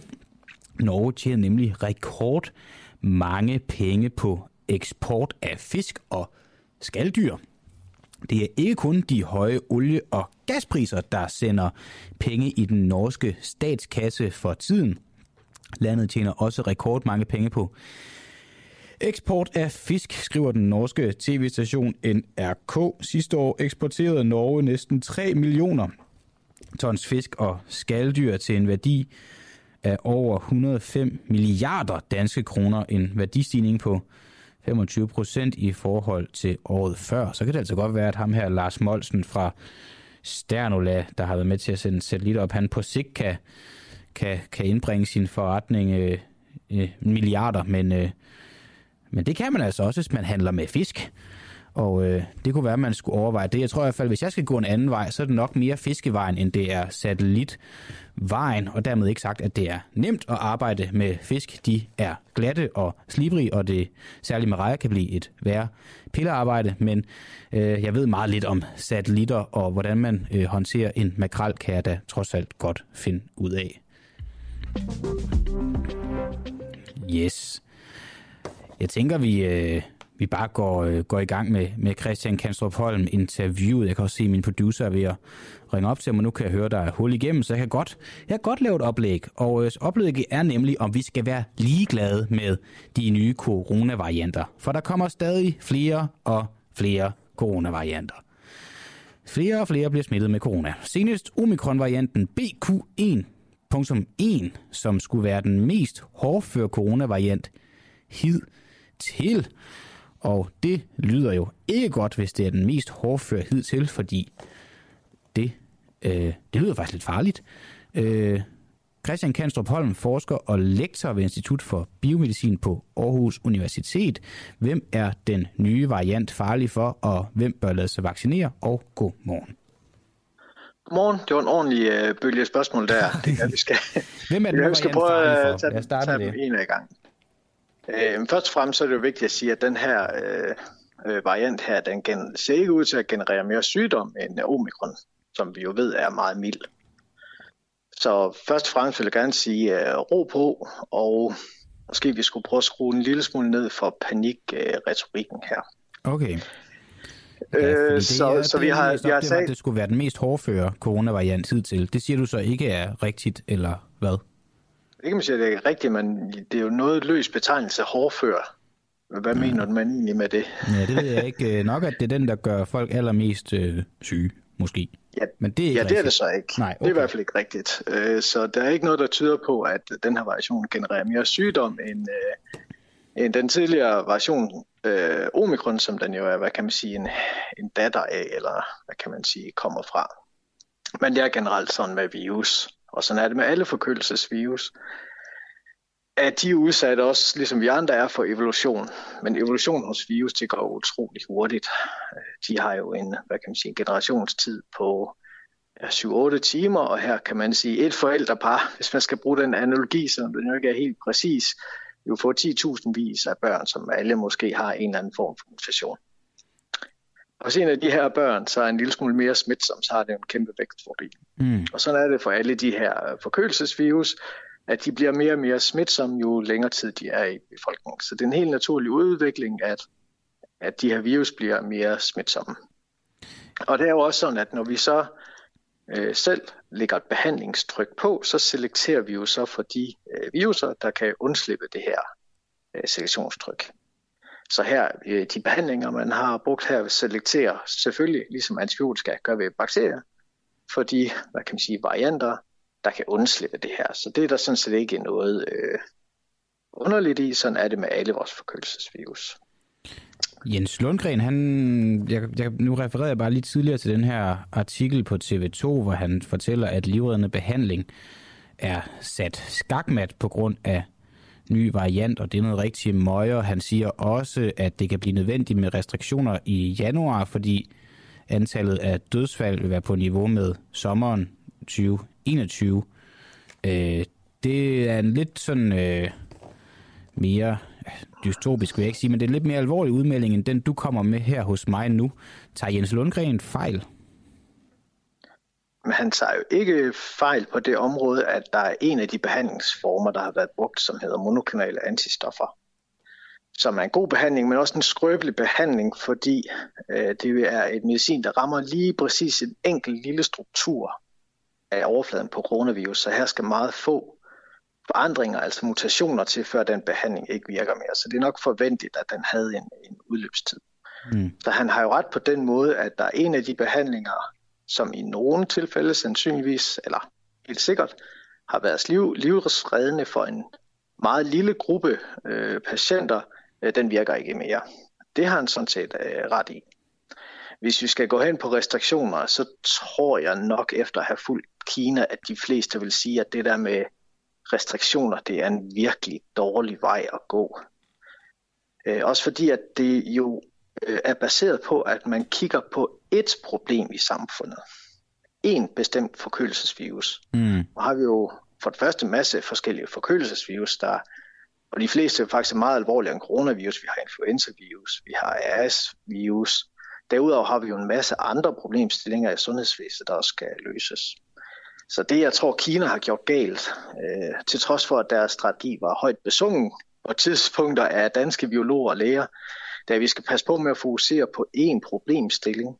Også selvom den jo har skabt karriere for, for rigtig mange øh, øh, forskere, at det har virkelig givet dem en, en, en platform øh, at vokse på. Men restriktionerne, jeg, vi- selvom de vil være med afsæt i, i den her coronavirus, så vil de vel også hjælpe på smitten af RS-virus og, og så videre, hvis, hvis vi får at vide, at hvis der kommer et forsamlingsforbud igen, eller hvad ved jeg, det vil, vil kun være et godt redskab i forhold til at begrænse smitte, uanset sygdom.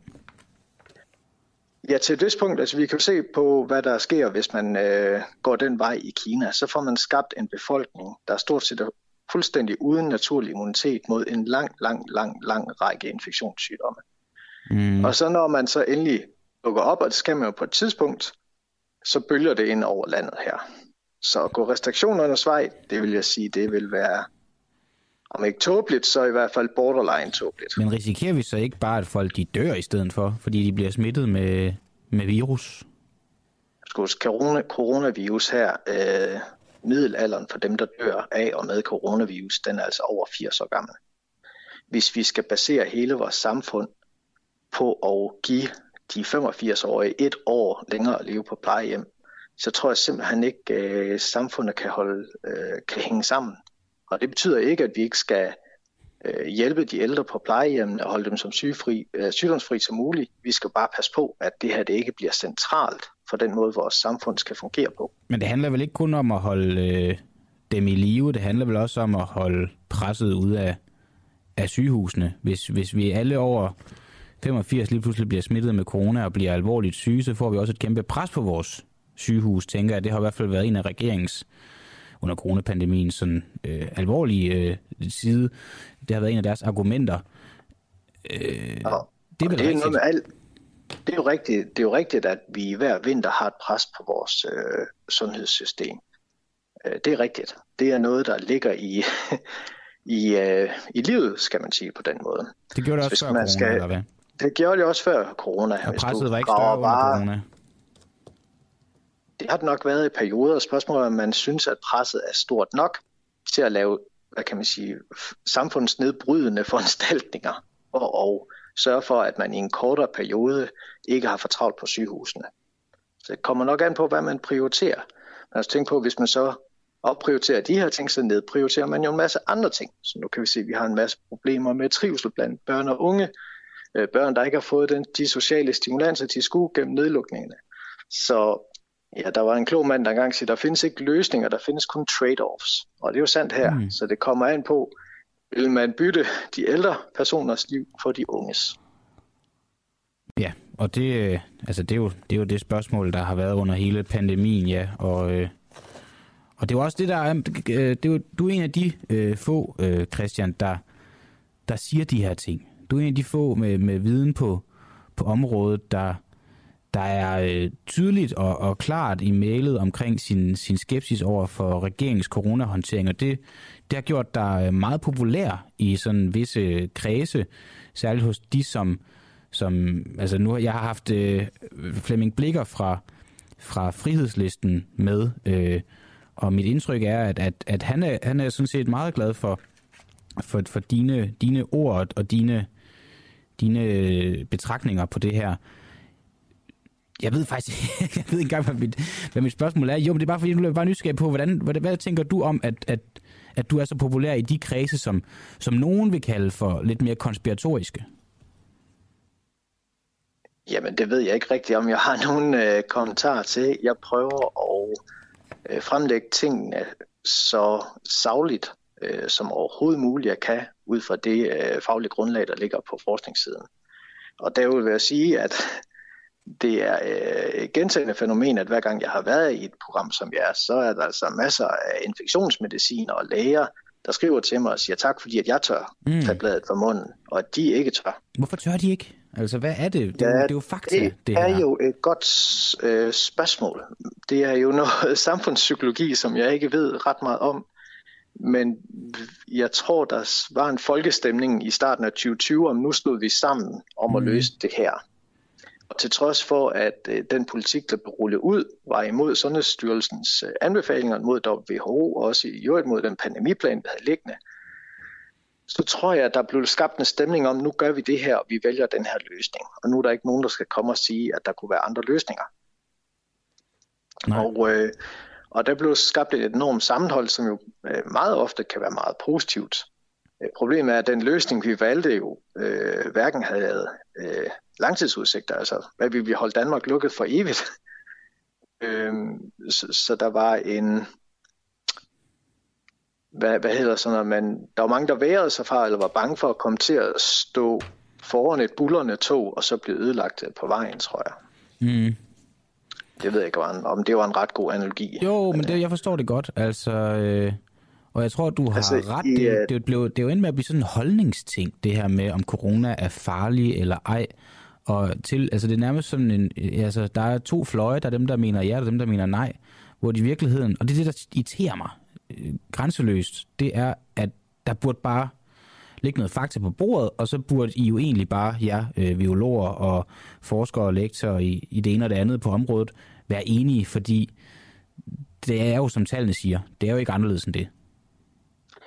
Nej, altså jeg tror, der er ganske god øh, konsensus om, øh, hvad kan man sige, hvad coronavirus har af, hvad kan man sige, af risici. Jeg tror, alle i hele verden er fuldstændig enige om, at hvis du er under 70, øh, så er det her en meget, meget, meget øh, mild sygdom, sammenlignet med mange andre.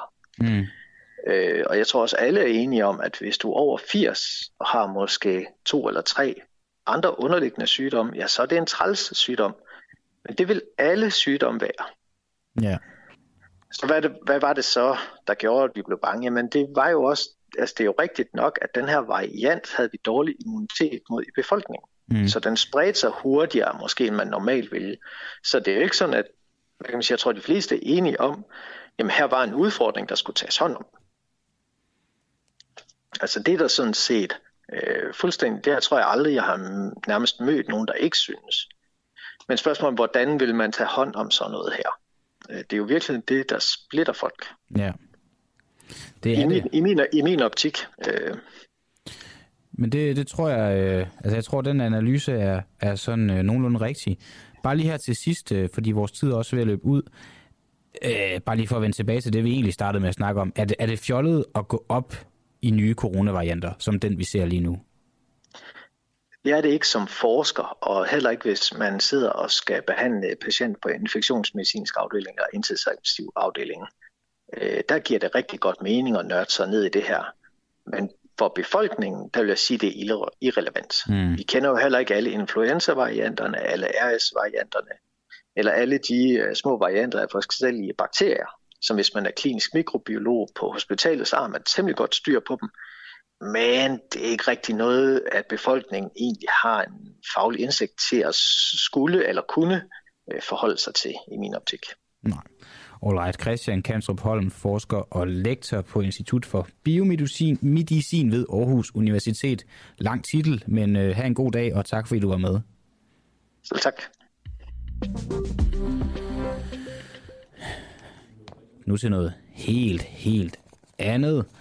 Og I, altså, I er øh, stadigvæk øh, mere end, end hjertens velkommen til at, at skrive ind, og øh, jeg ved jo, at, at når vi har folk med som Christian Kanstrup øh, Holm, eller bare andre, øh, der, der ligesom er her for at snakke om corona, så er det noget, der, der kan sætte gang i kommentarsporet. Øh, ærligt talt, så er kommentarsporet lidt dødt lige nu. Jeg kan se, at folk ser med, øh, og jeg er også sikker på, at der er også folk, der, der lytter med, når jeg siger kommentarsporet, så mener jeg på Facebook. Man kan jo også sende en sms til øh, 1245, skriv DUAH og din sms, og så vil vi også tage den med os. Er torskebestanden i krise, selvom vi fanger flere? I år er der i gennemsnit blevet fanget minimum 10 gange så meget torskeyngel som for 4-5 år siden i Øresund. Morten Villersen, forfatter, foredragsholder om havet, fridykning og undervandsjagt. Du er sikkert også meget andet end det, men det er lige den relevans, du har for dette indslag. Godmorgen. Godmorgen. Bliver der fanget flere torsk, fordi torskebestanden er i fremgang?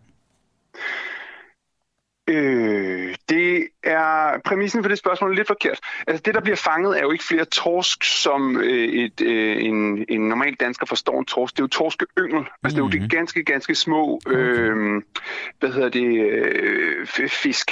Ja. Det er jo selvfølgelig fisk, men, men vi, vi er nede om, omkring øh, fisk, som er mindre end en hånd. Det er sådan en, man vil smide ud i igen, hvis man var lystfisker. Man vil nok ikke engang få den på krogen, vil jeg Nej. sige. Okay. Så, øh, så det, det er ganske, ganske små fisk, øh, og det tyder på, at der har været en god gydning, øh, at øh, æg og mælk har, har ramt hinanden derude i Øresund, og, øh, og det er blevet til små fiskelarver, som så er blevet til det, man kalder torskeyngel, som er de der ganske små torsk der. Mm. Og det tager altså et par år, før vi er op i noget, der ligner en spisestørrelse, og, og måske endda et par år mere, før de er op i noget, der kan reproducere, altså gyde igen. Øh, måske kan de gyde allerede efter to-tre år, men det er, det er ganske små mængder sammenlignet med, når de bliver større, så kan de virkelig gyde. Så er der virkelig noget rovn, der kan blive produceret, noget mælk, der kan produceres, og så kan vi få rigtig mange torsk. Problemet og det er øh, den nuance, der mangler, det er, at en, øh, en svale gør ingen sommer. Det er ikke, altså, vi har oplevet helt tilbage i 2012, 2019, 2020, og nu her 22, at øh, der var helt fantastisk øh, mængder af torskeyngel. Øh, og den nyhed har vi fået mange gange, og stadigvæk kan vi se, at torskebestanden, altså at de voksne fisk, øh, er for nedadgående i Øresund. Og Øresund er ellers det bedste sted i indre danske farvand til torsk. Mm. Men selv her er øh, det gået voldsomt ned ad bakke. Grunden til, at Øresund er så godt, det er, fordi der har været trålforbud siden øh, 1932. Altså i 90 år har der ikke været lovlig tråling i, øh, i Øresund, og det har altså bevaret nogle bundforhold og nogle levesteder øh, og et økosystem for torskene, som gør, at de altså øh, stadigvæk har det bedst i Øresund, men altså også her er det virkelig, virkelig skidt, bare sammenlignet med for 10 år siden. Hvad er, øh, altså, nu siger du, det er skidt. Hvad er den sådan øh, værste konsekvens af, af det her? Øh, jamen altså, det her det er jo et udtryk for, at de indre danske farvande har det rigtig dårligt over en bred kamp. Altså, vi ser ind i en fremtid, så hvis ikke vi forventer den her skud, så har vi døde farvande.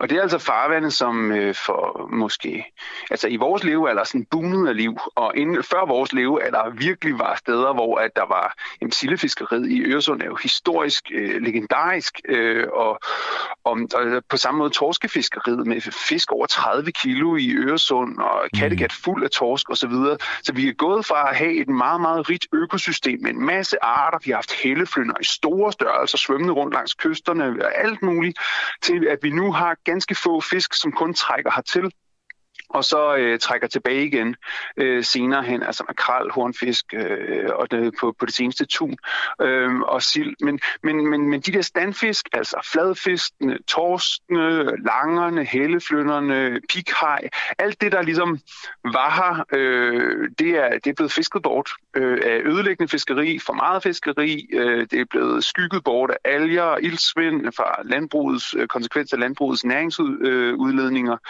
osv. osv videre. Vi har simpelthen behandlet havet vildt dårligt. Ja, du, øh, det, jeg tror, det er måske fra Twitter det her. Jeg har et, et, et kort skriv fra dig, hvor du ligesom kommer ind på nogle af årsagerne til torskekrisen. Så nævner du flere af de ting, du lige nævnte nu. Og så skriver du udledning af giftige stoffer. Og så har du tagget øh, Nordic RGS og skriver hej til dem. Hvem er Nordic AGS, og hvad er det for en rolle, de spiller i det her? Nordic AGS er et øh, miljøfirma, øh, som håndterer farligt øh, forurenet jord og vand osv. Og øh, de importerer farligt og forurenet jord og vand, og så fortynder de det, eller behandler det på en eller anden måde, og så udleder de det i, øh, i, i vores have. Mm. Det lyder øhm, godt at de behandler det. Ja, men nu skal du tænke på, at, at det, handler, det handler bare om at komme under grænseværdien. Så hvis du modtager, øh, hvad ved jeg, hvis du modtager en flaske vodka, og så blander den op med 10 liter vand, og så hælder du den ud i kloakken. Det er lidt det, der foregår. Okay. Så der kommer den samme mængde ud, den er bare ja. fortyndet? Med vores grundvand, ja. Men hvad, altså, så det, vil det så sige, at det ingen forskel gør, at de fortynder det? Ja, altså selvfølgelig er fortynding bedre, fordi altså, altså det, det, gift slår jo ihjel øh, mere ved høje koncentrationer, mm. men den samlede akkumulerende faktor over tid er jo bare ødelæggende fortsat. Og det er jo også nogle ting, som ikke bare forsvinder. Det er jo også nogle tungmetaller, og det er hvad hedder det, affald og slam fra øh, forskellige øh, øh, olieboreindustrien og mineaffald og sådan noget, primært fra Norge, fordi at Norge ikke har, altså de, de, de må ikke udlede det i havene i Norge øh, af god grunde. Mm. Men øh, vi har ikke helt de samme regler i Danmark, øh, så længe man kommer under de her grænseværdier. Så, så det er bare et eksempel. Altså, man kan sige, og de, øh, der har været en lang sag med dem og Slagelse Kommune, og de blev, altså, det er en kompliceret sag, og man skal måske være øh, meget i de der miljøting øh, med at forstå øh, yeah. nuancerne i det. Udfordringen er, at vi behandler havet som et spiskammer, som vi ikke følger op, og en skraldespand, som vi aldrig tømmer. Okay, okay. Det, den del kan jeg, kan jeg forstå. Men du har nok ret i, at, at, at man skal nok have en eller anden indsigt for at forstå det helt ned i, helt ned i detaljen. Øhm, Morten Villersen, foredragsholder, forfatter om havet og, og så videre. Tak fordi du var med her til morgen, og så øh, må du have en god dag. Velbekomme. Ja, og nu øh, sagde jeg jo tidligere, at vi skulle, det er uundgåeligt at, at, at tale om Messersmiths sag. Han er jo blevet frikendt, og, og spørgsmålet er, om Messerschmidt blev frikendt på grund af ordet konference. I går offentliggjorde anklagemyndigheden i Meldt og Fældssagen, at den ikke vil anke Messerschmidts frifindelse. Han blev først dømt skyldig for svindel med EU-støtte i august 2021 i byretten. Det øh, ankede han så blandt andet, fordi at han mente, at dommeren var inhabil, og det fik han medhold i. Men i december 2022 blev han så frifundet, da øh, sagen gik om i byretten. Og Altingets chefredaktør, han har, som jeg også nævnte tidligere, han har nærstuderet dommene. Og her spiller ifølge ham tolkningen af ordet konference blandt andet en, en rolle. Jakob Nielsen, chefredaktør på Altinget. Godmorgen. Godmorgen, godmorgen. Øh, ordet konference øh, spiller en, en, en rolle, men, men hvad, hvilken sådan konkret betydning har tolkningen af, af ordet konference i de her to domme?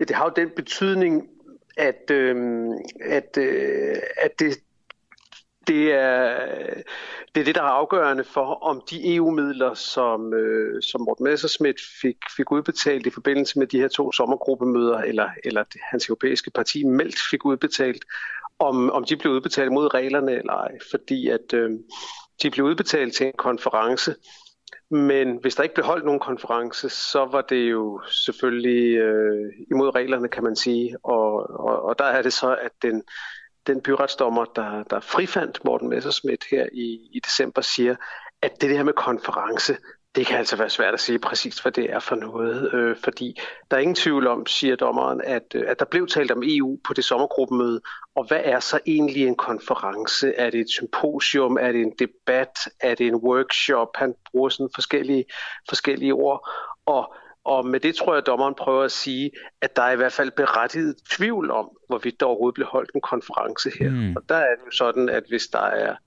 tvivl om, om nogen har begået noget strafbart, så skal tvivlen jo altid komme den tiltalte til gode. Jo, jo, det er jo sådan, vi har bygget vores retssystem op, og det har du jo så ret i. Det kommer Morten Messerschmidt til gode i, i, i den her situation. På hvilke andre punkter er dommene sådan afgørende forskellige? Altså først den, hvor han bliver dømt skyldig, altså den nu, hvor han bliver dømt ikke skyldig? Jeg synes, den helt afgørende forskel, det er det, vi lige har talt om her, ja. det er, at øh, det er, at dommerne eller domsmændene, der er jo fem domsmænd her i den anden byretssag, at, at de siger, der er simpelthen på en række punkter øh, tvivl, så det er ikke tilstrækkeligt bevist, at Morten Messerschmidt og, og hans assistent, som var tiltalt, at de øh, forsætligt, altså det vil sige bevidst, har, har, har fået udbetalt penge til noget, som man ikke kunne få udbetalt penge til. Det, siger, det er simpelthen ikke bevist. Det er den vigtigste øh, forskel på de to domme. Øh, og der er det med konference er et eksempel, der er nogle flere andre eksempler.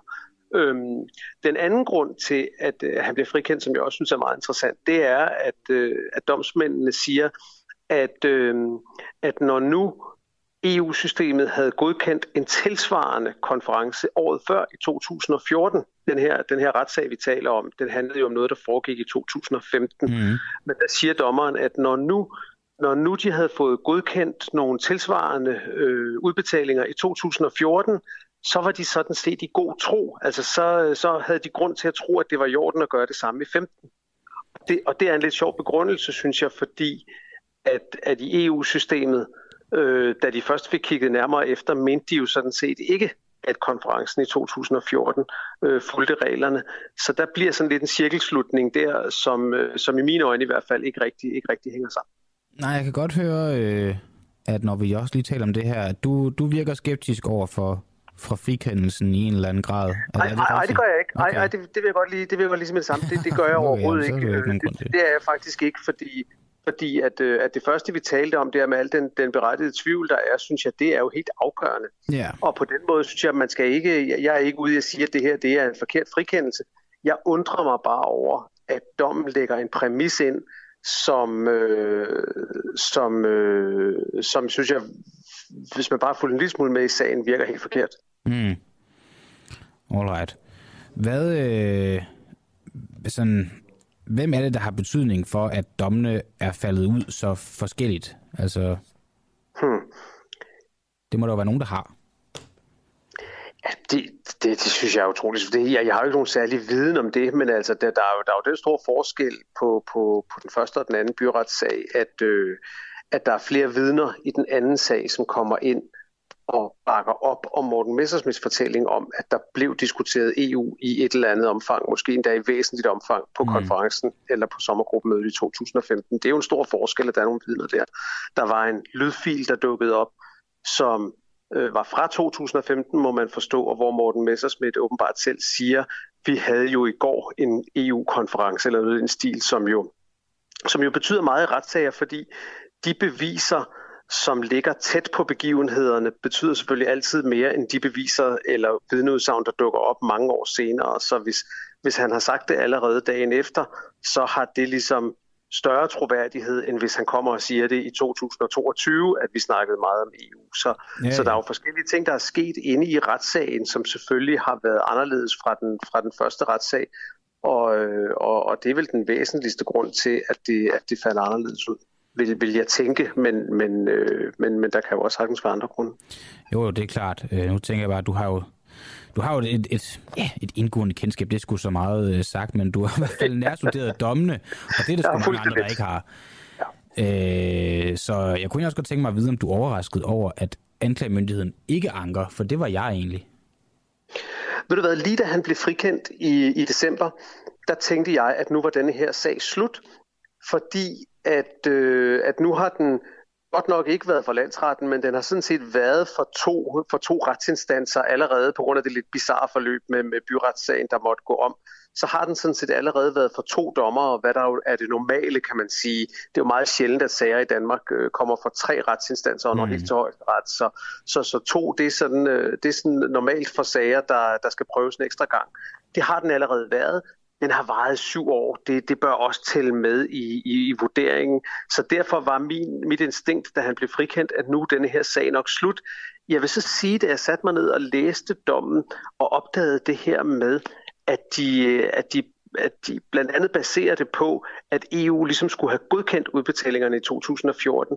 Der tænkte jeg lidt, hmm, måske kan det alligevel få anklagerne til at give det en tur mere, fordi at igen i mine øjne i hvert fald, og nu jeg, jeg ved, det er Morten Messersmith ikke selv enig, enig i, jeg, jeg kommunikerede lidt med ham i går, og han mener, jeg fuldstændig har misforstået det, måske ikke så overraskende, men, men i mine øjne, så er det simpelthen en forkert præmis, og der tænkte jeg, hmm, det kan da godt være, at anklagemyndigheden godt lige vil, vil, vil, vil se, om, øh, om ikke det skal afklares det her. Men, øh, men dybest set er jeg ikke så overrasket over, at de lader den ligge, fordi det synes jeg også, der er nogle rigtig gode grunde til at gøre, faktisk. Okay. Og, øh, og, det, og det kan du jo sige, fordi du har, du har nærlæst den.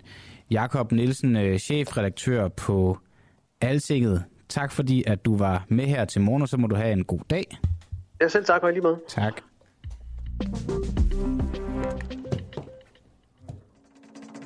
Nej, nu stopper du. Nu stopper du. Jeg synes, vi stopper. Den uafhængige er kritisk taleradio fri for statsstøtte. Altså må jeg nu ikke få lov til at svare? Jo, men du starte, hvis du bare siger ja eller nej. Vi er et lille medie med store ambitioner, som insisterer på at få svar på vores spørgsmål.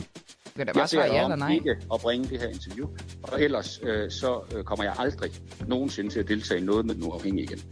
Det er der nogle, der kan blive sure over, Ah, men prøv nu at høre her. Altså, men det går nok.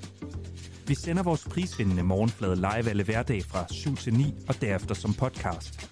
Som medlem støtter du vores arbejde og får adgang til eksklusivt indhold. Det koster 59 kroner om måneden eller 499 for et år. Bliv medlem i dag på dua.dk. Prøv nu at høre efter. Lad nu være med at snakke til mig. Hvad jeg siger, jeg ingen udtalelse har, så er det fordi, jeg mener det. Du lytter lige nu til en uafhængig morgen. Kritisk, nysgerrig og levende radio, som politikerne ikke kan lukke. Vi sender live alle hverdage fra klokken 7 til 9.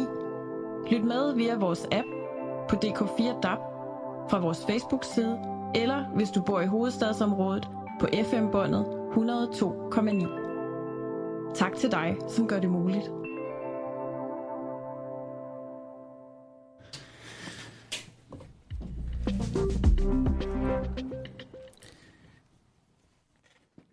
Der er, øh, der er vand på vejene. Det øs, pis, regner derude. Jeg ved ikke, om I har opdaget det, da jeg selv cyklede på arbejde. Der øh, blev jeg godt og grundigt gennemblødt, og er det faktisk stadig væk. Jeg er ikke tørret endnu, på trods af, at jeg har siddet her i snart tre timer. Ja, for vi møder ind klokken, klokken 6. Men øh, det har altså fået Vejdirektoratet til at advare om, om vand på vejene. Så hvis du sidder i din bil lige nu, så skal du altså høre godt efter, fordi Vejdirektoratet advarer om vand på motorveje i Sydøstjylland og på Fyn kl. 8.30. Det er altså for 9 minutter siden. Bilister rådes til at køre forsigtigt, mens et kraftigt regnvejr bevæger sig hen over landet. Og øh, det er jo ærligt talt skide med alt det, det regn. Nu har vi lige haft nogle frygtelige kolde vinter dage for en måneds tid siden. Nu skal vi igennem sådan et, et regnvejr. Jeg skal bruge det meste af min dag udendørs i dag. Og øh, det, øh, det håber jeg ikke, at, at du også skal. Der kommer også lidt kommentarer ind. Øh, der er faktisk en, der har sendt en, en sms. Eller der er et par stykker, der har sendt nogle sms'er. Lad os lige læse dem op. Godmorgen. Så Morten Messerschmidt blev fri, så Morten Messerschmidt blev frikendt for dokumentsfalds på grund af ordet konference. Ah, den hopper jeg sgu ikke på, du er. Det skriver Kasper. Og øh, nej, det er også helt i orden, du ikke hopper på den. Jeg ved heller ikke, om det var noget, vi på den måde konkluderede. Øh, det er jo bare en betragtning, som chefredaktør for Alting, Jacob Nielsen, han er kommet med ud fra, at han har nærlæst øh, domsigelsen. Så er der også en, der skriver, nu må han stoppe. Morten Messerschmidt er frikendt. Hades han så meget, at der nu skal sætte spørgsmålstegn ved det. Dommeren var inhabil ved dom. Morten Messerschmidt er frikendt ved dom, og dommen er ikke anket. Vi lever i en retsstat. Stop nu. Jeg er ikke sikker på, at jeg forstår den her besked, andet at vedkommende, der har skrevet den, i hvert fald mener, at, at der ikke er noget at komme efter. Og, og det er jo også øh, nok rigtigt. Altså, han er jo blevet frikendt, så så er der jo ikke noget at komme efter. Og, øh, og lad os bare hæfte os ved det. Øhm, dansk politi har øh, anholdt formodet hovedmand bag menneskehandel. Fransk politi har udleveret 36-årige rumæner til Danmark. Han sigtes for menneskehandel som hovedmand i en international prostitutionsnetværk, der blandt andet har ageret i det storkøbenhavnske område. Manden bliver onsdag formiddag fremstillet i grundlovsforhør, opløser Københavns, Københavns Vestegns politi til, til Ritzau. Og nu noget helt andet, for spillede fire danskere en rolle i det mislykkede statskup i Tyrkiet i 2016.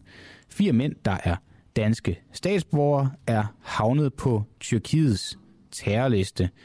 Dennis Sirinski, journalist, forfatter til en række bøger om, om islamisk stat og også, også bøger om andet end det. Godmorgen. Og Tyrkiet også. Og Tyrkiet, ja, præcis. Det er hver gang vi har dig ind, så har du altid skrevet en bog om, om det, der er, er, er relevant, og det er jo fordi, du har skrevet, mange bøger har du egentlig skrevet? Syv. Syv bøger? Hold op, over hvor lang tid? Ni år. Okay, godt gået, vil jeg bare sige. Øhm, vi skal tilbage til de her fire mænd, der er danske statsborgere, der er havnet på Tyrkiets terrorliste. Hvor befinder de her mænd sig henne lige nu? Tre af dem er i Danmark, den ene er i Bosnien. Okay. Og øh, hvad er det, de har gjort, siden de er kommet på den her liste?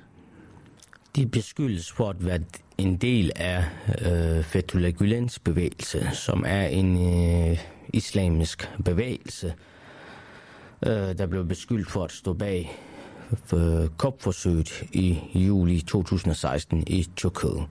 Det er en anklage, de selv afviser, altså bevægelsen afviser, at det var dem, der stod bag. Mm kupforsøget, men i Tyrkiet der mener de fleste ifølge meningsmålinger, inklusiv den tyrkiske regering, at det var Gülen-bevægelsen, der stod bag. Og er der andet, der peger i retning af, at det skulle være rigtigt, end at Tyrkiet mener det? Altså, der er forskellige opfattelser mm. øh, fra den opfattelse, Vesten har, og den opfattelse, Tyrkiet har. Den tyrkiske præsident Erdogan og de fleste øh, tyrker ifølge meningsmålinger er den opfattelse, at Gülenbevægelsen stod bag det her kupforsøg. Den øh, tyske efterretningstjeneste og EU's fælles efterretningsdelingsenhed mener ikke, at der er belæg for det. De siger, ja, der var faktisk tilhængere af den her bevægelse involveret i kupforsøget i 2016, men der var også mange andre. Og de siger, at det kan ikke bevises, at det var lederen af bevægelsen, Fethullah Gülen, der gav ordre til selve mm. Så set med vestlige briller, set ud fra en retsstats øh, synspunkter, så går den ikke. Altså, så kan man ikke øh, sige, at hele bevægelsen er skyld i det, fordi nogen har med tilknytning til bevægelsen har gjort det. Okay. Alligevel er de jo så havnet på Tyrkiets terrorliste. Øh, terrorlister, tænker jeg, er øh, der, man har... Øh, det plejer at være terrorister, der er på dem. Tre af de her mænd er i Danmark, går frit rundt lige nu. Har vi potentielle terrorister rendende på fri fod i Danmark lige nu? Altså, de er jo ikke... Øh, altså, de er jo ikke terrorister set med danske øjne. De er jo terrorister set med tyrkiske øjne. Mm. Øh, den her bevægelse, Gülen-bevægelsen, er jo 100% lovligt i Danmark. Okay. Så det er jo en lidt øh, modet sag, kan man sige. Du har mødt en af dem Jeg i mødt dem alle 2018. Du mødte dem alle sammen? Undtagen den ene, ja. Undtagen den ene. Men du, øh, du har i hvert fald mødt... Der er det her, det her med, så står der, at du har mødt en af dem i, i 2018. Jeg har Øh, interviewet den ene til, til din bog, bog, ja. der hedder Fængslet i Erdogans Tyrkiet, som jeg skrev i 2018. De andre har jeg også mødt flere gange. Okay. Kan du fortælle lidt om, hvem de er? Ja. Jamen, øh, alle fire sympatiserer med øh, Fethullah Gülens øh, idéer. Fethullah Gülen, det er ham her, lederen af den islamiske øh, bevægelse, Gülen-bevægelsen, eller nogen kalder det en sekt, nogen kalder det en islamisk version af Scientology. Gülen-bevægelsen havde øh, skoler, radiostationer, aviser før i tiden i Tyrkiet. Det har de stadigvæk, men ikke i samme omfang. Den største avis i Tyrkiet, den mest læste avis, Saman, var deres. Så havde de tv-stationer og lignende. Og så var der rigtig mange politifolk og dommer i Tyrkiet, der sympatiserede med bevægelsen. Øh, på et tidspunkt anslog en amerikansk øh, ambassadør ifølge en Wikileaks lækage, at 70 procent af politistyrken i Tyrkiet sympatiserede med den her bevægelse. Mm. Og de var i starten allieret med øh, øh, den tyrkiske præsident Erdogan, og så senere der røg de i totteren på hinanden. De her fire personer, jamen, det er jo typisk øh, det, er, det er journalister og skolefolk. Når jeg siger skolefolk, så mener jeg, de har været ledere af skoler her i Danmark, som var affilieret på en eller anden måde med Fethullah Gülen. Øh, og den ene, han var for eksempel journalist, og han havde en avis, øh, altså Tyrkiets største avis, Saman, den var jo øh, ejet af Gülen-bevægelsen. Mm. Og han stod for deres afdeling i Skandinavien. Så det er folk, der har været kendt i det danske, tyrkiske miljø som Gülen-tilhængere. Hvad, det er fordi, jeg kender ikke den her Gülen-bevægelse. Nej. Hvad er det for en ideologi, det er, at de øh, arbejder under? Altså, de lægger meget vægt på uddannelse. Mm. Og så er det jo er det en religiøs bevægelse, det er en islamisk bevægelse, og så har de ham med Fethullah Gülen i spidsen. Han er deres leder, og de kalder ham for den kære... Øh, de bruger et ord på tyrkisk, der hedder Hoja Efendi. Jeg ved ikke, hvordan jeg skal oversætte til dansk. Øh, beærede mester eller beærede lærer. Mm. Øh, Så han er deres leder, og nogen har sammenlignet det med en sekt, øh, hvor medlemmerne skulle give et vis antal øh, beløb hver måned, 30-40 procent af det, de tjente. Der var nogen, der sagde, at de gav op til 40 procent, for eksempel. Okay. Øh, så det blev sammenlignet med en sekt. Det blev set som en eller anden form for islamisk version af Scientology. Ja, det lyder da lidt sådan i forhold til økonomiske donationer og sådan noget. Og det, der tit er med, med en sekt, det er, at det har en masse negative konsekvenser. Øh, en meget sådan stor kontrol over dit liv, og, og nogle gange er det også genstand for, for hjernevask, eller i hvert fald vildledelse fra den virkelighed, alle vi andre, vi befinder os i. Er det også tilfældet med dem, der er tilhængere af Gülen-bevægelsen? Det er sådan lidt svært for mig at sige, fordi for- på et tidspunkt var det en meget stor bevægelse, og der var mange forskellige slags medlemmer. Jeg kan ikke udelukke, at det har været sådan for nogle medlemmer. Mm. Øh, Det bevægelsen mere var kendt for i Tyrkiet, det var, at den infiltrerede statsapparatet. Altså, at øh, politistyrken og mange andre i Tyrkiet var en del af Gülen-bevægelsen. Det vil sige, at de mange kurder og andre, der blev anholdt, jamen de blev typisk anholdt af politifolk, der sympatiserede med den her bevægelse. Så den undertrykkelse, som vi i Vesten kritiserer Erdogan for, den tyrkiske præsident, mm. jamen for bare 10 år siden, der var det jo en undertrykkelse, han gjorde sammen med i samarbejde med Gülen-bevægelsen, for det var dem, der var politifolkene i Tyrkiet og dommerne. Og det var han også velvidende bevidst om, øh, glad en for. udtalelse fra ham, hvor han siger, hvad har I ønsket, som jeg ikke har givet jer? Hmm. Så han gav dem adgang til rigtig meget. Okay. De øh, Erdogan-modstandere, der blev retsforfulgt, de blev ofte retsforfulgt af dommere, der holdt med Gülen-bevægelsen. Og anholdt af politifolk, der holdt med Gülen-bevægelsen. Senere der ryger de i totteren på hinanden, for de blev uenige om noget magtdeling. Ja. Og det er så det, der resulterer i, at de her, i det her tilfælde, fire danskere er havnet på Tyrkiets terrorliste. Ja, nu er den bevægelse uvenner med Erdogan, og så Mm. er det så, at Erdogan så kommer efter den. Ja, okay. Er det en, altså bare i forhold til herhjemme i Danmark, du siger, det er en eller anden, det kan nærmest betragtes som en eller anden form for sekt. Nu i hvert fald, der er de her, nu siger du den ene, at man er i Bosnien, men der er i hvert fald tre med i Danmark, der er en del af den. Er det sådan en større bevægelse i Danmark, eller hvor, hvilken rolle spiller den sådan i, i, i det danske samfund? Nej, efter kupforsøget i 2016, der gik Tyrkiet i gang med at øh, hvad skal man sige, fjerne dem fra alle stillinger og lignende og fængsle dem osv. Og, og Tyrkiet lagde også pres på de europæiske lande for at slå ned på dem. Mm. Så de er ikke så øh, store mere, som de var før. Før i tiden, da øh, Saman-avisen og, og den skandinaviske afdeling udkom i Danmark, der var der rigtig mange tyrkiske erhvervsdrivende. Øh, rejsebyråer, køres, øh, køreskoler og så videre, der sagde, at vi ikke lige sætte vores logo på jeres avis, så betaler vi jer penge til gengæld. Og så er det Mm. god reklame for os. Jamen, da den her bevægelse kom på Tyrkiets terrorliste, der blev folk jo bange. Ja. Så tænkte de, okay, men jeg skal rejse til Tyrkiet, så det er ikke særlig smart, at mit, min virksomhedslogo står på dens avis, øh, på den Gülen-bevægelsens avis. Så, så begyndte folk at holde afstand til dem og trække deres børn ud af de her øh, skoler, som var affilieret med tilknyttet Gülen-bevægelsen. Så de er ikke så stærke mere. Okay. Du siger, at øh, Tyrkiet lagde pres på EU-lande for at, at få, dem, øh, få dem afskaffet, eller for at få, få bevægelsen brudt op. Har der ligget et pres på Danmark også? Altså, hele Tyrkiet har jo krævet, at Vesten og USA i det her tilfælde skulle udlevere Fethullah Gülen, som lever i eksil i USA. Hmm. Så på den måde, på det punkt har Tyrkiet jo været øh, krævet af Vesten, at de slår ned på Gülen-bevægelsen. Hvordan Men- har Vesten reageret på det krav? Altså ud fra retsstatsprincippet har man ikke rigtig kunne gøre så meget, fordi man Nej. har sagt, kom med noget bevis for, at det er dem, der står bag kupforsøget. Ja. Og det har ved Tyrkiet, går jeg ud fra, ikke kunne levere siden Gülen-bevægelsens leder stadigvæk bor i USA. Øh, det store spørgsmål efter den her terrorstemning, efter den her tyrkiske terrorliste, det er jo, hvad der kommer til at ske. Der ved vi jo, at der var jo Ringsted-sagen i 2018, hvor iranske efterretningsfolk angiveligvis, eller så vidt jeg forstod, øh, vil dræbe nogle iranske øh, dissidenter. Mm. Der blev øh, store del af trafikken jo lukket ned øh, i, på Sjælland, sådan som jeg husker det. Ja, så det er jo klart, lukket. at det her det vækker mindelser. Mm. Tænker man, sker der så et eller andet? Det er jo det store spørgsmål. Ja. Og gør der det? Det er jo svært at sige... Øh... Jeg har svært ved at forestille mig, at Tyrkiet som NATO-land går ind og forsøger at dræbe folk i et andet NATO-land. Omvendt så var der en sag for 10 år siden i Paris, hvor tre kurdiske kvinder blev dræbt. Øh, det er aldrig blevet 100% opklaret, hvem der stod bag, men der var visse kilder i, i den tyske øh, det er det tyske blad, der Spiegel, der peger på Tyrkiet, eller Tyrkiet, Tyrkiets efterretningstjeneste. Så det kan ikke helt udelukkes. Og hvad, hvad, hvem var de kilder, og hvorfor kunne de sige det?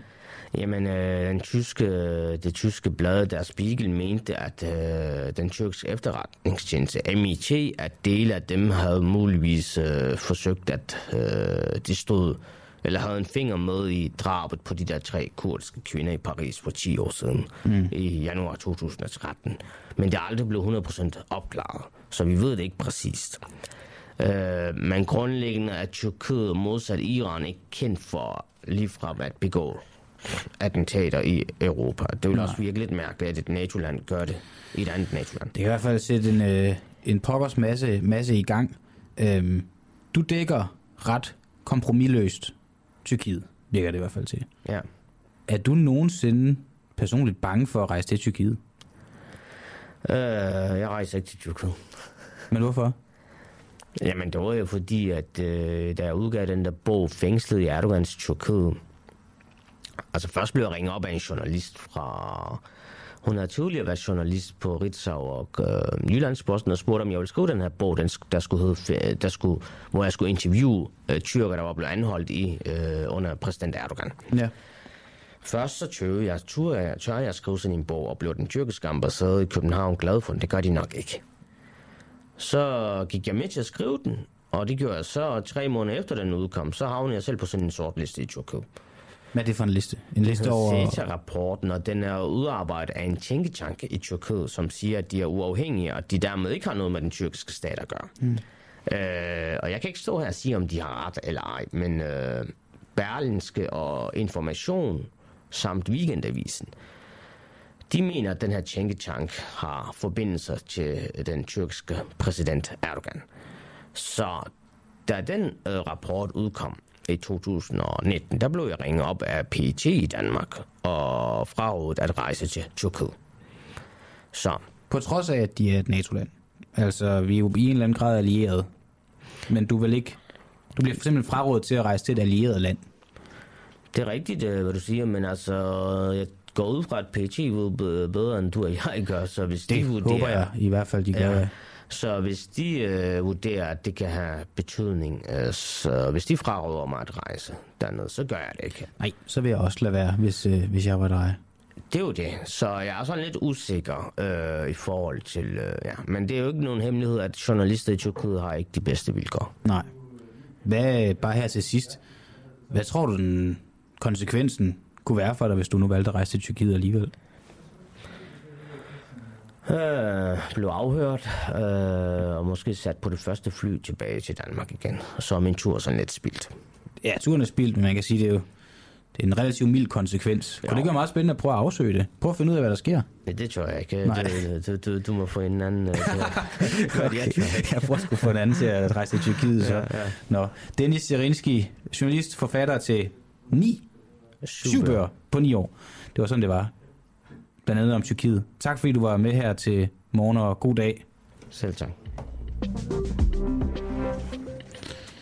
Ja, og øh, jeg kan lige se, at øh, Lise Nørgaard er død. Eller det kan jeg ikke se, det vidste jeg jo godt, at, at hun var. Men at øh, det er bare sådan noget, og det er jo næsten skrækkeligt, men når de her store personligheder dør, så er det første, jeg tænker, kan vide om Michael Bertelsen nåede at få dem ind til det sidste ord. Og øh, det nåede han at, at få, få Lise Nørgaard øh, ind til. TV2 de sender det på, på søndag den, den 8. januar kl. 8, interviewet med, med Lise Nørgaard. Så jeg der ikke lige ved, hvad det sidste ord er. Det tænker jeg nok godt gør, men det er et, øh, et program, øh, hvor Michael Bertelsen han interviewer folk efter de er døde. Eller det vil sige, at de ved ligesom, det her interview det bliver først udgivet, når I er døde, så det er nærmest som at snakke med de døde, og det er øh, ret fint, og øh, et virkelig godt koncept. Det er også blevet solgt til udlandet osv. Øh, jeg, hvor jeg vil hen med det, ved jeg ikke. Jeg, er bare, øh, det, jeg synes bare, det er lidt absurd, at det er noget af det første, man, man tænker, når, når sådan en som Lise Nørgaard dør, det her kan vide, om hun nåede at være med i det. Og når man så har set det, så kommer man næsten til at sidde og vente på, at den, den næste dør. Det gør man selvfølgelig ikke, men det, øh, det er lidt bizart. Og klokken er 8.57, snart 8.58, og det betyder også, at dagens program lakker mod en slutning. Jeg er glad for, at I har lyttet med. Jeg er glad for, at I stadig gider, jer der er her, og tænde for vores lille radio og lytte med. Og nu skal vi jo snart ikke hedde den uafhængige længere. Nu skal vi hedde Frihedsbrevet, men en uafhængig morgen, som er det her program, som jo er lidt vores signaturprogram, som er det, der udgør den uafhængige, det fortsætter. Og øh, i og med, at vi gør det, så håber jeg også, at I vil fortsætte med at lytte med. Jeg ved ikke, øh, I kan jo, hvis I vil, skrive ind nu, øh, I kan lige nå det, om, om, om jeg tænker at fortsætter, eller om det her det betyder, at, at I er ude. Øh, fordi at der er jo nok nogen, der hopper fra, det har jeg i hvert fald kunne læse kunne læse på, på Facebook, at der er nogen, der siger tak for nu, og det er jeg jo ked af at høre, men øh, sådan er det jo. Der har været lidt forskellige kommentarer. Live øh, Henningsen skriver, det er altid morsomt at høre den kriminelle løgnerske Støjberg tale om lov og ret. Det er nok med, øh, med, med henblik på, øh, på interviewet med, med, øh, med øh, Inger Støjberg omkring Ahmed Samsam-sagen. Undskyld nu. Nu, øh, nu, nu, nu, nu mistede jeg lige øh, fokus et kort øjeblik. René Bigum, han spørger, følger du med over, Christian? Og øh, alting er oppe i luften lige nu. Der er ikke øh, nogen, der ved, hvordan øh, det her det kommer til at udmynde sig. Øh, der er samtaler, og, øh, og så længe de er der øh, med, øh, med, med frihedsbrevet, så, så ved jeg ikke noget. Jeg kan ikke sige noget, for jeg ved ikke noget. Og øh, vi må bare væbne os med tålmodighed og se, hvad det hele det ender ud i. Øh, jeg under alle omstændigheder kommer til at sende igen på, på fredag. Det er den sidste udgave af en uafhængig morgen, mens det stadig hedder den uafhængige, og det synes jeg, vi skal hygge os omkring. Ude i regien, der har Oliver Nobenau siddet og trykket på nogle teknikknapper, og det er gået godt i dag, Oliver. Det var flot. Og Alexander Brøndum, han har øh, været min morgenjournalist, der har fodret mig med nyheder, og I har været mine lytter, og god morgen til jer.